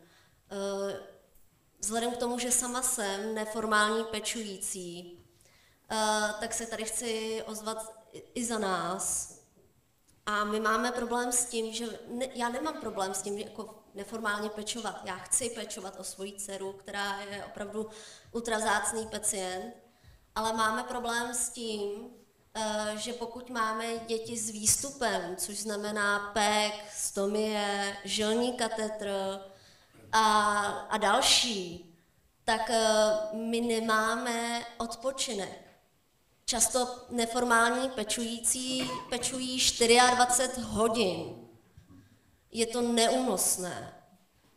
A když chceme odlehčení a chceme dát dítě do nějaké sociální služby nebo stacionáře, nemáme ho. Protože prostě tam musí být 24 hodin zdravotní sestra, anebo tam musí být lékař. A tohle je obrovský problém. S tím se pojí samozřejmě školy, protože já úplně nechci souhlasit s tím, aby všechny děti z výstupy patřily do speciální školy. Oni tam nepatří, protože třeba, když jim ta hlava myslí, tak proč by tam měli být? Ale nemůžou být v běžné škole, protože není nikdo, kdo by se o ně postaral tam musí prostě fungovat rodič, ten je tam potom taky celou dobu. Takže my jako neformální pečující nemůžeme chodit do práce, ale zároveň jsme potom byti za tu snažší péči od uh, systému. Uh, to znamená, že bojujeme s Ministerstvem práce a sociálních věcí, protože nám často při, přiklepávají jenom příspěvek na péči v nižší podobě Často se setkáváme s tím, že přece dítě se zvládne obsloužit samo. Eh, já prostě jsem byla svědkem toho, že když má dítě opravdu složitou dietu třeba a ve 12 letech už prostě MPSV řekne, ono si to, ono si to zvládne udělat samo, že jo? samo si určí, kolik si má dát stravy, vypočítá si to a, a tak dále. Takže rodič je potom třeba odkázaný na to, že opravdu musí do té práce a dítě si nějak poraď. Já děkuji za váš nejenom postřeh, názor, ale i za zkušenost, kterou jste s námi sdílela. Emilie Třísková. Já bych chtěla říct, doplnit, že se to netýkalo speciálních škol, ale že docházíme i do eh, klasických základních škol. Jo, abyste si to nevzala osobně, na to, to bych to bych nerada a tady ta problematika dětí se řeší, vím o tom, řešíme přímo s Ministerstvem práce a sociálních věcí, že děti e, tohoto typu autistického si nesáhnou po příspěvku na auto, na benzín a jsem ve spolupráci právě s Ministerstvem práce a sociálních věcí a řešíme případ v našem regionu, jo, takže a ze strany ministerstva já vnímám vstřícnost, takže určitě se tato informace nebo změny dostají co nejdříve, dostanou nejdříve, co nejdříve i k vám. Děkuji. Pan Pláteník. Já doplním jenom dvě poznámky a to první je, teda, jak už jsem zmiňoval, že od příštího roku by jít eh, kontrahovat ty zdravotní sestry právě do těch eh, denních stacionářů. A druhou věcí je, a že od příštího roku by měla být účinnost naše novela zákona o zdravotních služeb, která bude eh, koncitovat tzv. centra komplexní péče o děti, kde bude institut řekněme, zdravotně nespětní péče, kde právě pečující, co pečují plně a zcela celým svým životem o blízkou osobu do 18 let, budou moc eh, jí tam dát na ten zdravotní respit. To, ten, ty případy, kdy eh, vás nepřijme sociální služba právě protože máte vysokou složku té, eh, té zdravotní potřeby, tak bude možnost na 14 dní dát na ten, na ten respitní pobyt do zdravotnického zařízení. Já děkuji. Další dotaz. Můžeme položit domácí péče? Ještě jednou Kajslerová domácí zdravotní péče. Chci se vrátit k těm praktickým sestrám. Nevidím důvod, proč by praktická sestra nemohla pracovat v domácí péči, ovšem pracovala by na pokyn koordinátorky, protože ne všechny eh, zdravotní úkony v domácí péči jsou, že musí být vykonávány všeobecnou sestrou nebo bakalářkou. Máme tam samozřejmě certifikaci na permanentní močový katetry, to samozřejmě nemůže dělat, ale na ty jednodušší a na pokyn koordinátorky by mohly, ale pojišťovny eh, na to reagovaly tak, že nám snížejí platby za tyhle ty pracovníky, ale neberou v úvahu to, že musí řídit vysokoškolák nebo uh, kompetentní uh, pracovník s patřičným vzděláním. Děkuji. Alice Strnadová. Tak já se nemohu vyhraz, vy, uh, nějakým způsobem vyjádřit k tomu, jak vám hradí pojišťovny zdravotní péči. Nicméně podle sazebníku výkonu může samozřejmě praktická sestra v domácí péči pracovat. Má tam výkony S2, ale jestli vám je pojišťovna neproplácí, to samozřejmě neovlivním. Vy máte jedinou, vy máte jedinou tu DT3, která je zavedení a ukončení domácí péče, ale nakolik vám teda proplácí nějaké nevýkony, opravdu nevím. Tak možná nechám teď uh, reagovat. Ano. Prosím o mikrofon. Tady. Jenom krátkou reakci. Bude velmi krátká, omlouvám se za sundané sako. Nicméně tato informace je v rozporu s pravdou a skutečností. Ministerstvo a nepochybně odbor paní ředitelky se v tom musel angažovat, zakázalo a znemožnilo návštěvy praktických sester v domácím prostředí. Pokud by se to náhodou změnilo v novém seznamu, budeme rádi. Tak, to možná je ještě na reakci ministerstva zdravotnictví. Alice Strnadová, potom se dostane na další dotaz. Ohradit, my jsme rozhodně žádné náka- návštěvy praktických sester domácím péči nezakázali. Netuším. Tak eh, debata je zrušená. My budeme určitě pokračovat i po skončení tohoto speciálního podcastu. Prosím, váš dotaz a ještě jméno a organizaci arcidiecezní Charita Olomouc. Já si ještě dovolím zareagovat na tuto problematiku. Vlastně vyhláška číslo 55 o činnostech neumožňuje praktické sestře vykonávat uh, sociální prostředí. I, I vyhláška, vyhláška 55 o činnostech. Děkuji za poznámku. Ještě vaše, Dobrý den, váš komentář. Sedláková, domácí zdravotní péče. Já, jsem, já bych chtěla tady zareagovat na, opět na tu praktickou sestru, protože podle seznamu zdravotních výkonů praktická sestra nenese označení S2. Pokud to tak skutečně někde je, tak to prosím vás zveřejněte, protože sestra praktická je pro domácí péči jako nositel výkonu S1 a ten nemůže vykazovat žádné výkony. Tak, já děkuji. A je Možná... bez odbor, a je, jestliže je sestra bez odborného dohledu, tak by, měla, tak by měla mít možnost vykazovat. Pokud se tady bavíme o tom, že ta sestra nemůže vykazovat výkony v plném rozsahu, protože nemá komp vzdělání v, uh, dostatečné v realizaci ošetřovatelského procesu, tak v domácí péči jistě jsou jiné sestry praktické a všeobecné, které prostě tu uh, kompetenci mají a rozhodnout a plánovat tu péči dlouhodobě Eh, na následující týden, měsíc, já nevím, podle indikace lékaře, to je jistě překryto všeobecnou sestrou a praktická, jednoduché úkony může vykonávat. A jestliže tedy je zařazená do kategorie S2, tím pádem do domácí péče patří. Takže je potřeba, aby došlo k této, k této nápravě. Já děkuji. Petr Boťanský chce reagovat. Já to možná trošku vezmu po právní stránce. Eh, existuje tady vyhláška 55 z roku 2011, která říká, jaké jsou kompetence všeobecné sestry a jaké jsou kompetence praktické sestry. Ty kompetence praktické sestry jsou opravdu omezené, nemohou dělat úplně všechny výkony ošetřovatelské péče. Nicméně je to, paní ředitelka mi možná potvrdí nebo bude oponovat 3-4 roky, kdy došlo ke změně v této vyhlášce, a v souvislosti i se změnou názvu dříve zdravotnického asistenta na praktickou sestru došlo k jejímu zařazení mezi zdravotnické pracovníky nelékařské, který mají kompetenci pracovat bez dohledu. Tím pádem se pro vyhlášku číslo 134 z roku 98, což je seznam zdravotních výkonů, stala S2 sestrou, takzvanou. Kdo dělá v domácí péči či v pobytovce, ví, o čem se bavíme. Je to prostě sestra, která může pracovat bez odborného dohledu. Na základě toho my jsme s ministerstvem zdravotnictví vyjednali pro pobytová zařízení sociálních služeb to, že ta praktická sestra může vykonávat práci a její výkony, které odpovídají její kompetenci, budou zdravotními pojišťovnami proplaceny. Nicméně vznikla tam podmínka, že na směně s touto praktickou sestrou musí být i všeobecná sestra. To je to, co jsme tady říkali. Všeobecná sestra nepřidá praktické sestře kompetence. Ona je tam podle ministerstva vlastně z toho důvodu, aby v případě, kdy vznikne potřeba výkonu, který nemůže dělat praktická sestra, tak aby jej učinila sestra všeobecná.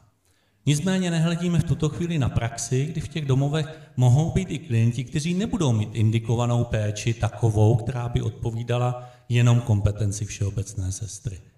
To znamená, my se ptáme, proč by nemohlo být praktická sestra sama na směně a v případě, že by tam byly výkony, které musí dělat všeobecná sestra, tak by to bylo na tom poskytovateli. A pak tady může být 80% poskytovatelů, kteří budou mít praktickou sestru i na noční směně samostatně a budou moci vykazovat pojišťovně a pojišťovna to uhradí tyto výkony a 20% bude mít všeobecnou sestru, protože budou mít třeba náročnější klienty, kteří potřebují více výkonů a může je dělat jenom všeobecná sestra. Čili to si myslím, že je asi, asi ten základ. Hmm. Jo. A pak tady máme další návaznosti, které k tomu fungují. Když nebude na, v pobytovce zdravotnický zaměstnanec v noci, tak to znamená vždy výjezd záchranné služby, protože pečovatelky, pracovníci v sociálních službách nemají možnost ani změřit teplotu, změřit tlak a podobně. To může praktická sestra udělat, může komunikovat se záchrankou a ty záchranky nemusí jezdit. A to, že praktická sestra nemůže v domácí péči fungovat, není v tuto chvíli podle mě otázkou legislativy, ale pouze otázkou ministerstva zdravotnictví a jeho výkladu. Tak, teď je prostor možná pro ředitelku. Asi v té první třetině, co jste říkala, s vámi souhlasím. Kompetence zdravotnických pracovníků, myslím na lékařských, ukotveny vyhláškou 55 z roku 2011 z sbírky. A byla to asociace poskytovatelů sociálních služeb, která při přijímání novely vyhlášky 55 deklarovala, že mohou praktické sestry působit v sociálních službách a samozřejmě i dále. A vy sami jste nám přinesli, bych řekla, takovou dohodu o tom, jak bude říkám, asociace poskytovatelů sociálních služeb, o tom, že pokud budou praktické sestry pracovat samostatně, budou v určitém počtu a bude tam určitý počet všeobecných sester. Tak to bylo na ministerstvo nějakým způsobem, bylo to i s ministerstvem komunikováno, že tomu tak bude. Pokud tak praxe nevyhovuje, tak vyvolejte s námi jednání a budeme o těch problémech hovořit dále. Děkuji, pan Boťanský, ještě krátká reakce. Jenom, jenom připomínám, asociace nejsme my, my jsme Grácia Futurum Ale vy jste, u 913. toho, vy jste u toho byli také. My jsme, my jsme ten podnět uh, přinesli vy jste u toho tenkrát. byli také. Ano, vy jste začali argumentovat tím, že asociace to takto odsouhlasila, my jsme na tento kompromis přistoupili a v prosinci loňského roku jsme podali do seznamu zdravotních výkonů nový podnět k tomu, aby toto zmizelo, toto administrativní omezení, které se domníváme, že není ani v souladu se zmocněním ministerstva zdravotnictví k seznamu Tak, zdravotních nechci být neslušná, pana Boťanského v tuto chvíli přeruším. Myslím, že ještě se můžete pobavit společně nad tím, kdo kdy tehdy na té schůzce byl. Za malou chvíli řada dotazů, které dostáváme prostřednictvím slajda, se kryje z dotazy, které dává naše publikum, takže se nezlobte, že zatím nebudeme pokládat otázky. Možná tohle je otázka pat- patrně na pana eh, náměstka ministra zdravotnictví Václava Pláteníka, která ze slajda přišla. Můžete přiblížit důvody dlouhé doby, než dojde k propojení financování zdravotních a sociálních služeb, co by rychlejšímu propojení napomohlo? To je otázka, která přišla od sledujících, kteří se dívají prostřednictvím kanálu YouTube Charity Česká republika. Pokud má někdo tady v sále z publika dotaz, tak se přihlaste, já vám dám mezi tím mikrofon. Děkuji. Prosím, pane náměstku. Jsem se zamyslel, co by pomohlo tomu urychlení, nevím, ale když jenom nastíním, eh, jak zde už zmínil pan radní, takže eh, na, podí, na financování sociálních služeb se podílejí například kraje, že je to prostě státní rozpočet, který nějakým způsobem kapitolu garantuje MPSV, distribuje to přes kraje, kraje to distribuují do svých sítí. Ideálním způsobem v nějakém světě, eh, který bych si mohl namalovat od začátku, by všechny tyhle peníze byly pod nějakou péčovou pojišťovnou. A role krajů by tam nebyla v tomhle chvíli, byly by to prostě smluvní vztahy těch poskytovatelů s tou takzvanou krankenkase, kterou by nějakou bylo. Takže už vidíme, je to, jsou to, je to role krajů, samozpráv, je to role té uh, kapitoly, je to vůbec zmocnění nějakých zdravotních pojišťoven nebo institutu pojišťoven, který aktuálně nemáme. To jsou minimálně tři takové veliký segmenty, uh, který se musí změnit. Nicméně na řadě těch věcí je schoda, ty dlouhodobé péči to trošičku vidíme, a při pojištění na dlouhodobé péči, takže tím směřujeme a určitě se k tomu dostaneme. Ne za této vlády. Já děkuji, tak to byla odpověď divákům nebo poslouchajícím, kteří se ptají prostřednictvím slajda. A opět domácí péče, dotaz tady ze sálu. Naposledy k praktickým sestrám. Mně by stačilo jenom, aby praktické sestry byly uznané jako nositelé výkonu. Tak, kdo chce reagovat? Možná zase pan náměstek. Jo, já se přiznám, že jsem nikdy nebyl takto podrobně v těch debatách, tak to použiju jako své alibi teďka. Za sebe říkám, z mojí krátké zkušenosti, pokud někdo přijde se systémovou změnou na jednání o, o výkonech, tak je většinou pozdě. Mám svoji zkušenost s hospicem a s Robertem Hunešem, kdy se podařilo dobrou diskuzí předem něco, něco prostě připravit a získat na to odbornou, uh, odbornou schodu a potom v těch komisích to náš prosadit. Já to nabízím, uh, pokud ta diskuze z vašeho hlediska chybí, tak ji pojďme vést. Nezaručuju vám, to bych vám lhal, nejsem takový, že to zařídím na příští rok, takhle věci nefungují, ale pokud máte pocit, že diskuze chybí, tak my s paní ředitelkou odborně můžeme vést a když najdeme odbornou schodu, není problém se za to potom postavit. Bereme to jako příslip ministerstva zdravotnictví. Dámy a pánové, někdo z publika ještě další dotaz? Samozřejmě máme ještě pár minut. Pokud zatím žádný dotaz není a ze slajda tady mám jenom dotazy, které se kryly s tím, co jsme slyšeli v předchozích minutách, tak mm, plánovaná účinnost nové legislativní normy, která ukotví sociálně zdravotní péči v oblasti dlouhodobé péče by měla přijít začátkem příštího roku, rok 2024. Pane náměstku, vy se jste se chopil mikrofonu, tak se možná tam nejprve vás. Je reálné tedy, že se během těch následujících týdnů, měsíců podaří ukotvit propojení těchto složek do toho integrovaného systému tak, aby odpovídal potřebám 21. století? Znova se vrátím k té definici. To, co naše dvě ministerstva chystají na příští rok, je nová pobytová služba, sociálně zdravotní, integrovaná. Není to marginální, protože my, dobře víte, tady lidi z oboru, že my máme čtyři typy lůžkových služeb, standardní, akutní, následnou, dlouhodobou. Tu dlouhodobou, co máme my v Čechách, v zahraničí nikdo nezná. To, Hmm. absolutně, to je absolutně iluzorní systém, že někdo může ležet dlouhodobě v nemocnici a Koukáme se na něj jako, že je bezvadně spokojený v nemocniční košili a s táckem na léky. Všude tam, kde se bavíme o dlouhodobé péči, už je velká složka sociální. Nebo jak zde odborníci řekli, integrovaný model, model. Tuhle péči my představíme příští rok v zákoně s účinností patrně od 1.7., protože velmi dlouhá připomínková řízení a, a tento systém prostě vznikne a tyhle služby budou eh, vznikat. Dlouhodobě mojí vizí by bylo, a pan Kocanda to případně potvrdí, aby tento sociálně zdravotní model lůžkové péče nahradil ten náš, co máme v nemocničních, ten, ten dlouhodobý. Nicméně, pan Kocanda potvrdí, bude, je preference těch terénních služeb, ale dobré terénní služby vždycky můžou fungovat jenom, když je dostateč těch institucionálních, aby se to mohlo provozovat. Tam zhruba nejsme, ale eh, nebudu teda mluvit za MPSV, ale to jsou všechno kroky, které spolu souvisí a navěšují se na sebe. Děkuji. Ještě reakci Martina Kocandy. Děkuji. Eh, naprosto potvrzuji, co říkal pan náměstek. Jenom k těm termínům. Ta legislativní úprava je hotová v tuto chvíli, to je zapotřebí říci. To, co nám ještě zabírá určitý čas, je dokončení eh, pak mezirezortního připomínkového řízení. A tady je zapotřebí říci, že to není ztracený čas, kromě toho, že to je povinná součást toho legislativního procesu, tak je zapotřebí co nejvíce problematických míst uh, zachytit ještě předtím, než ten legislativní proces ve sněmovně začne. Uh, začne. My máme za sebou velmi podrobné, rozšířené vnitřní připomínkové řízení, kde pro vaši představu měli jsme 150 stran připomínek, které nám bylo doručeno, které jsme společně naše dvě ministerstva vypořádávali a promítali do, té, eh, do toho legislativního návrhu. Děkuji. Eh, Robert Pisár, člen Rady Karlovarského kraje pro oblast sociálních věcí, má dotaz? Já mám dotaz na vás dva teď. To, co tu zaznělo. Obrací se na zástupce ministerstva zdravotnictví? Ano, na pana náměstka, na pana ředitele.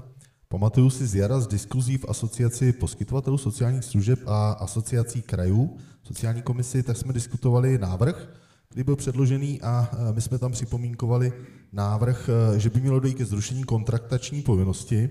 To vím, že e, snad padlo, protože ta obava z toho, že poskytovatelé pobytových služeb prostě budou mít velmi obtížně dostupné smlouvy se zdravotními pojišťovnami, že se pojišťovny budou bránit právě třeba kvůli personálnímu nedostatku, kvůli tomu, že ne, nepokryjí všechny ty odbornosti, které budou potřeba, tak tohle je fajn. Eh, za tam zůstalo, že u té integrované služby, u toho nového typu, eh, bude povinnost mít tedy registraci jak zdravotnického zařízení, tak sociálního zařízení.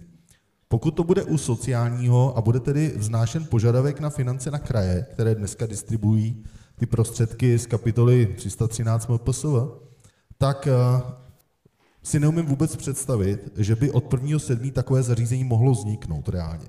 Protože ty peníze a ty služby se zařazují už dneska. Dnes už probíhá proces žádosti o zařazení na další rok. Není, tedy neprobíhá ještě žádost rozdělování financí, ale ty žádosti se budou podávat za krátko během jednoho měsíce. Ty služby neexistují, to znamená, z mého pohledu, jako je to velmi nerealistické očekávání toho, že by reálně ty služby byly. Já neříkám, že nemůže být účinný zákon, pokud to teda v nějaké legislativní nouzi někdo tak rychle protlačí, což mi přijde science fiction, když jsem si vzpomněl, jak jste stopli na konci srpna uh, v vozovkách malou, ve skutečnosti revoluční novelu zákona o sociálních službách. No, prosím, reakce. Já zareaguju vždycky, když někdo něco nazve malou novelou, všichni by měli zbystřit, to je velmi podezřelé.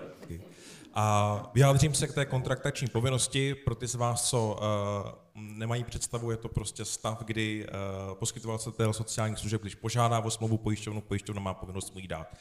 Eh, na ministerstvu zdravotnictví panuje přesvědčení, že to je heterogenní prvek v našem systému, který tam nepatří, je to nějaký prostě eh, element, který je nesourodý. Nicméně v rámci toho širokého připomínkového řízení my jsme brali v potaz připomínky partnerů ze sociálních služeb, nenašli jsme dostatek důkazů pro to, abychom vyvrátili některých jejich obavy, takže kontraktační povinnost je zachována. Takhle funguje připomínkový řízení. Co se týče tý, eh, kolik z zařízení vznikne 1.7.0, prvního osmý patrně taky nula. Je to z našeho pohledu strategická oblast s tím, jak se bude výrazně proměňovat ten, eh, dochází k tomu demografickému tranzitu, stárnutí, zvyšující se index nároč, eh, závislosti a podobně, tak my potřebujeme, aby tahle služba byla eh, dostupná, postupně navázela. To souvisí s financováním z MPSV, s tím zmiňovaným NPO a podobně, to jsou věci provázané, ale není to ta, tohle není seznam uhrazených výkonů, to prostě vznikne nová služba, která má proměnit ten terén, nebo spíš tu strukturu poskytování. Tak. Martin Kocanda. Děkuju. Eh, je to, vy jste si, pane radní, vlastně sám odpověděl. Vy jste položil dotaz a zároveň jste si na něj správně odpověděl, protože jedna věc je účinnost zákona. My věříme, že se nám podaří v průběhu příštího roku protlačit ten legislativní návrh celým legislativním procesem. Jedna věc je, kdy zákon začne být účinný, druhá věc je, kdy skutečně ta nová služba začne vznikat. A v praxi Pravděpodobně k tomu vzniku té nové služby bude docházet trojím způsobem. Buď to se mohou standardní současná zdravotnická zařízení, která, která mají standardní zdravotní službu, tak si ji budou e, transferovat do této nové sociálně zdravotní pobytové služby, nebo ten e, proces může být e, z druhé strany, z té naší, řekněme, kdy poskytovatel sociální služby se rozhodne, že bude chtít mít tuto novou službu, anebo ta třetí cesta je, že to budou nová zařízení na zelené louce. Ale je jasné, tak jak řekl pan náměstek, že ke dní účinnosti zákona tady určitě takováhle nová služba v praxi nevznikne. Děkuji. Poprosím Hanu Sklenářovou, která chtěla reagovat. Já jsem uh, nechtěla vyjádřit dotaz, uh, chtěla jsem vyjádřit přání. Dnešní téma bylo hrozí nám destabilizace zdravotní a sociální péče a já bych to ráda otočila do pozitivna a chtěla bych se zeptat, hrozí nám stabilizace, tedy v pozitivním slova smyslu. Můžeme se těšit na stabilizaci ve smyslu transparentnosti, předvídatelnosti, Eh, jasných a dobrých podmínek pro klienty i zaměstnance, ale rovněž poskytovatele. Tak děkuju. a já děkuju Haně Sklenářové, která mi vlastně tímhle ulehčila práci. Za pár minut, za deset, už skončí dnešní speciální vydání Charitolku. Takže já použiju váš dotaz a každého z vás nechám stručně reagovat. A možná začneme zástupci ministerstev, to znamená Ministerstvo práce sociálních věcí Martin Kocanda. Na jednoznačný dotaz chci dát jednoznačnou odpověď. Uděláme proto maximum. A co je pro nás důležité, jsem rád, že dnes si nehrajeme na rezortní chlívečky, rezortní hranice a vnímáme to jako náš společný úkol a tímhle způsobem eh, chceme fungovat i nadále. Děkuji. Václav Pláteník, Ministerstvo zdravotnictví. Potvrdím slova pana ředitele Kocandy, ale transparentně chci zmínit, že ty veliké výzvy, které jsou před námi, zejména stárnutí obyvatel, stárnutí toho personálu, jeho nedostatek a obrovský tlak na veřejné rozpočty eh, budou velikou výzvou pro nás. A nebyl bych upřímný, kdybych to jakkoliv zastíral. Nicméně i ty věci, které my děláme, tato vláda dělá, směřují právě k větší rezilienci, odolnosti toho systému, který samozřejmě bytostně souvisí se stabilitou a předvídatelností. Ale že by nás čekali jenom růžové časy, to já rozhodně nejsem člověk, co by to tvrdil. A potvrdí eh, slova Václava Pláteníka, hlavní sestra České republiky Alice Strnadová. Tak, nepochybně ano, či, eh, když nás čeká určitě doba nelehká, tak určitě se v těch tématech posouváme dále. Já věřím v tu nastavenou spolupráci a v tom, že se nám ty věci bude dařit posouvat. Děkuji. Člen Rady Karlovarského kraje pro oblast sociálních věcí Robert Pishar. Já z dnešního jednání cítím uh, dobrou vůli, jak tedy vás, kdo jste se přišli poslechnout, co si o tom odborníci myslí a se necítím být odborníkem na vykazování a na sociálně zdravotní pomezí, takže ten váš zájem, to vnímám jako velmi do, uh, pozitivní signál a stejně tak vnímám velmi pozitivně to, že když otvíráte konkrétní témata, dostáváte konkrétní nabídku rovnou spolupráce. Jo, nejsou to alibistické výpovědi jako někdy v budoucnu a budeme se tím zabývat, ale napište nám, obraťte se, dom, otevřeme diskuzi a pojďme tu ty konkrétní problémy řešit. Já tady vnímám dobrou vůli a myslím si, že ta atmosféra eh, té spolupráce a partnerství tu existuje. Ne vždy byla. Já si pamatuju uh, situaci, kdy to tak skutečně nebývalo a dnes ji cítím. Uh, tato vláda dostává hrozný hrozný, já říkám CRS, hroznou, velmi silnou kritiku ze strany opozice, co všechno dělá špatně, ale já eh, vnímám i to, že opravdu ten dialog je otevřený. Jo. Já nejsem takový kritik a věřím optimisticky, že se věci povedou zase o kousek posunout. Nevěřím žádnou revoluci. Jo, nějaké velké kroky kranken, kase a podobně. To si myslím, že je opravdu běh na deset let, ale pan náměstek to říkal, že to není hned. Nebudu zdržovat. Děkuji Roberta Pisára, rozhodně jste nezdržoval. Děkujeme za váš postřeh. Petr Boťanský, ještě jednou zástupce profesního združení poskytovatelů sociálních služeb Grácia Futurum 913.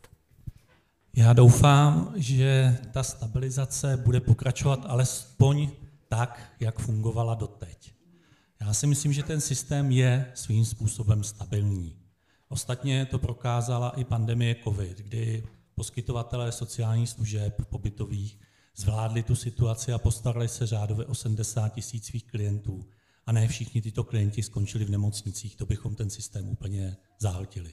Takže si myslím, že ten systém je stabilní a má právo na to, aby mohl fungovat takto stabilně dál. A souhlasím s panem radním, e, nejsme příznivci revolučních změn. Snažíme se postupně ten systém kultivovat. Jsme rádi jak za podporu ministerstva zdravotnictví, tak za podporu ministerstva práce a doufáme, že ta spolupráce bude fungovat i dál, tak abychom alespoň pomalými kručky mohli tu kvalitu služeb, kterou poskytujeme našim klientům, zlepšovat. Děkuji. Emilie Třísková, ředitelka Centra sociálních a zdravotních služeb města Poděbrady. Já bych chtěla poděkovat Charitě za pozvání, za zorganizování dnešního setkání. I já vnímám toto setkání pozitivně a vnímám to, že jsme schopni si sednout k tomu pomyslnému kulatému stolu a diskutovat s veřejností a mezi sebou.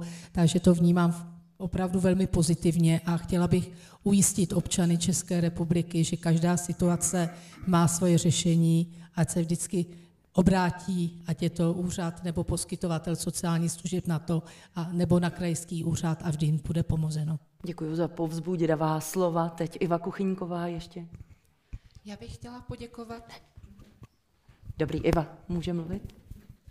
A poděkovat všem, kteří se zapojili do diskuze a vyjádřit naději, že s touto vládou posuneme toto téma dál, že v těch diskuzích budeme pokračovat, protože si jich nesmírně vážíme.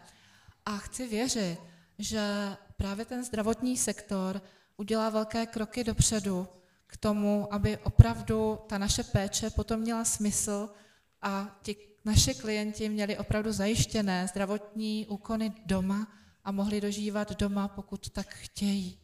Tak to je za mě a já moc děkuju. A také jsem chtěla ještě poprosit, případně aspoň sdělit, pan ministr Marian Jurečka nám poslal k dnešnímu dni zdravici, ale na začátku se jí nepodařilo pustit, takže alespoň vyřizuji zkaz, že s námi tu chtěl být, že ho toto téma zabí, zajímá a že bude rád, když se do budoucna bude řešit že je to pro něj priorita. To jsou jeho slova. Já věřím, že toto setkání není zdaleka poslední a příležitost pozvat pana ministra, tedy zástupce Ministerstva práce a sociálních věcí, bude určitě ještě v budoucnu. Ludmila Kučerová, Charita Česká republika, advokační činnost v oblasti zdravotnictví. Tak já se musím připojit k tomu, že z dnešního setkání cítíme dobrou vůli, že určitě je vůle se domlouvat, věci posouvat, z toho, že jak já sama stárnu, je to nedostatečné posouvání a ráda bych věci urychlovala.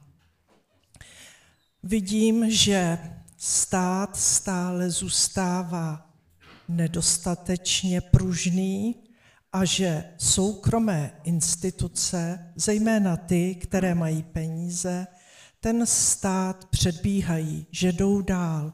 Jsem ráda, že stát je ochotný ke komunikaci, k tomu, abychom naše nápady, které vidíme v terénu, přinášeli na ministerstvo a byla bych ráda, kdyby byly rychleji akceptovány. Pořád mám takovou tu základní důvěru v to, že náš český člověk je velice pružný, když o něco jde, to, co říkal pan ředitel Boťanský, a že snad i mezi zdravotníky je mnoho těch, kteří jsou pružní a budou tlačit a budou upřesňovat to, co potřebujeme pro tu praxi, dostat do zákonu, aby to skutečně bylo legální, to, co provádíme. Takže já děkuju, že tu sedíme pohromadě a že doufám, že i to, co se dostane na papír, bude k prospěvku našich občanů. A já děkuji Lídě Kučerové. No a otázku položila, tak ještě zkusíme požádat o vlastní odpověď na vlastní otázku Hanu Sklenářovou, ředitelku Diakonie. Děkuji, to jsem si naběhla s tou otázkou. Uh, já jsem pozitivně smýšlející člověk a uh, reakci uh, to nejde, nesnáším, to je jak červený hadr. Takže bych si přála, aby nejenom stabilitu, transparentnost a předvídatelnost, i prostor k rozvoji pro sociální služby a zdravotní služby v ruku v ruce vznikl protože si myslím, že poptávka po našich službách je velká, že ještě bude velká a je velmi pestrá. Nejsou to jenom seniori, zněly tady i jiné potřeby a umíme pružně reagovat jako poskytovatelé. Tak když nám tomu pružně stát vytvoří podmínky, tak už to bude jako v nebi. Tak se moc těším na další roky plodné spolupráce a děkuji všem za to, že jste s námi vydrželi a Charitě já děkuji za pozvání. Já děkuji Haně Sklenářové, ředitelce Diakonie, dámy a pánové, ze svého laického pohledu mohu jenom říct, že mně se zdá, že Česko je skutečně na dobré cestě ke změně. Já děkuji vám všem, kteří jste se zúčastnili dnešní panelové diskuse, dnešního speciálního vydání podcastu Charity Česká republika Charitalk s názvem Hrozí Česku destabilizace zdravotní a sociální péče. Myslím, že to, co jsme tady naznačili, i postřehy našich hostů přímo v sále a těch, kteří nás sledovali prostřednictvím YouTube kanálu Charity Česká republika, že skutečně jsme na dobré cestě. Destabilizace doufejme nehrozí. Dámy a pánové, já vám všem děkuji za pozornost, za to, že jste přišli sem do Mariánea. Vám také děkuji za to, že jste se účastnili dnešního panelu. No a za sebe nezbývá nic jiného, než popřát vše dobré a hodně energie do další práce. Budete to potřebovat. Díky za účast účast. Naschledanou.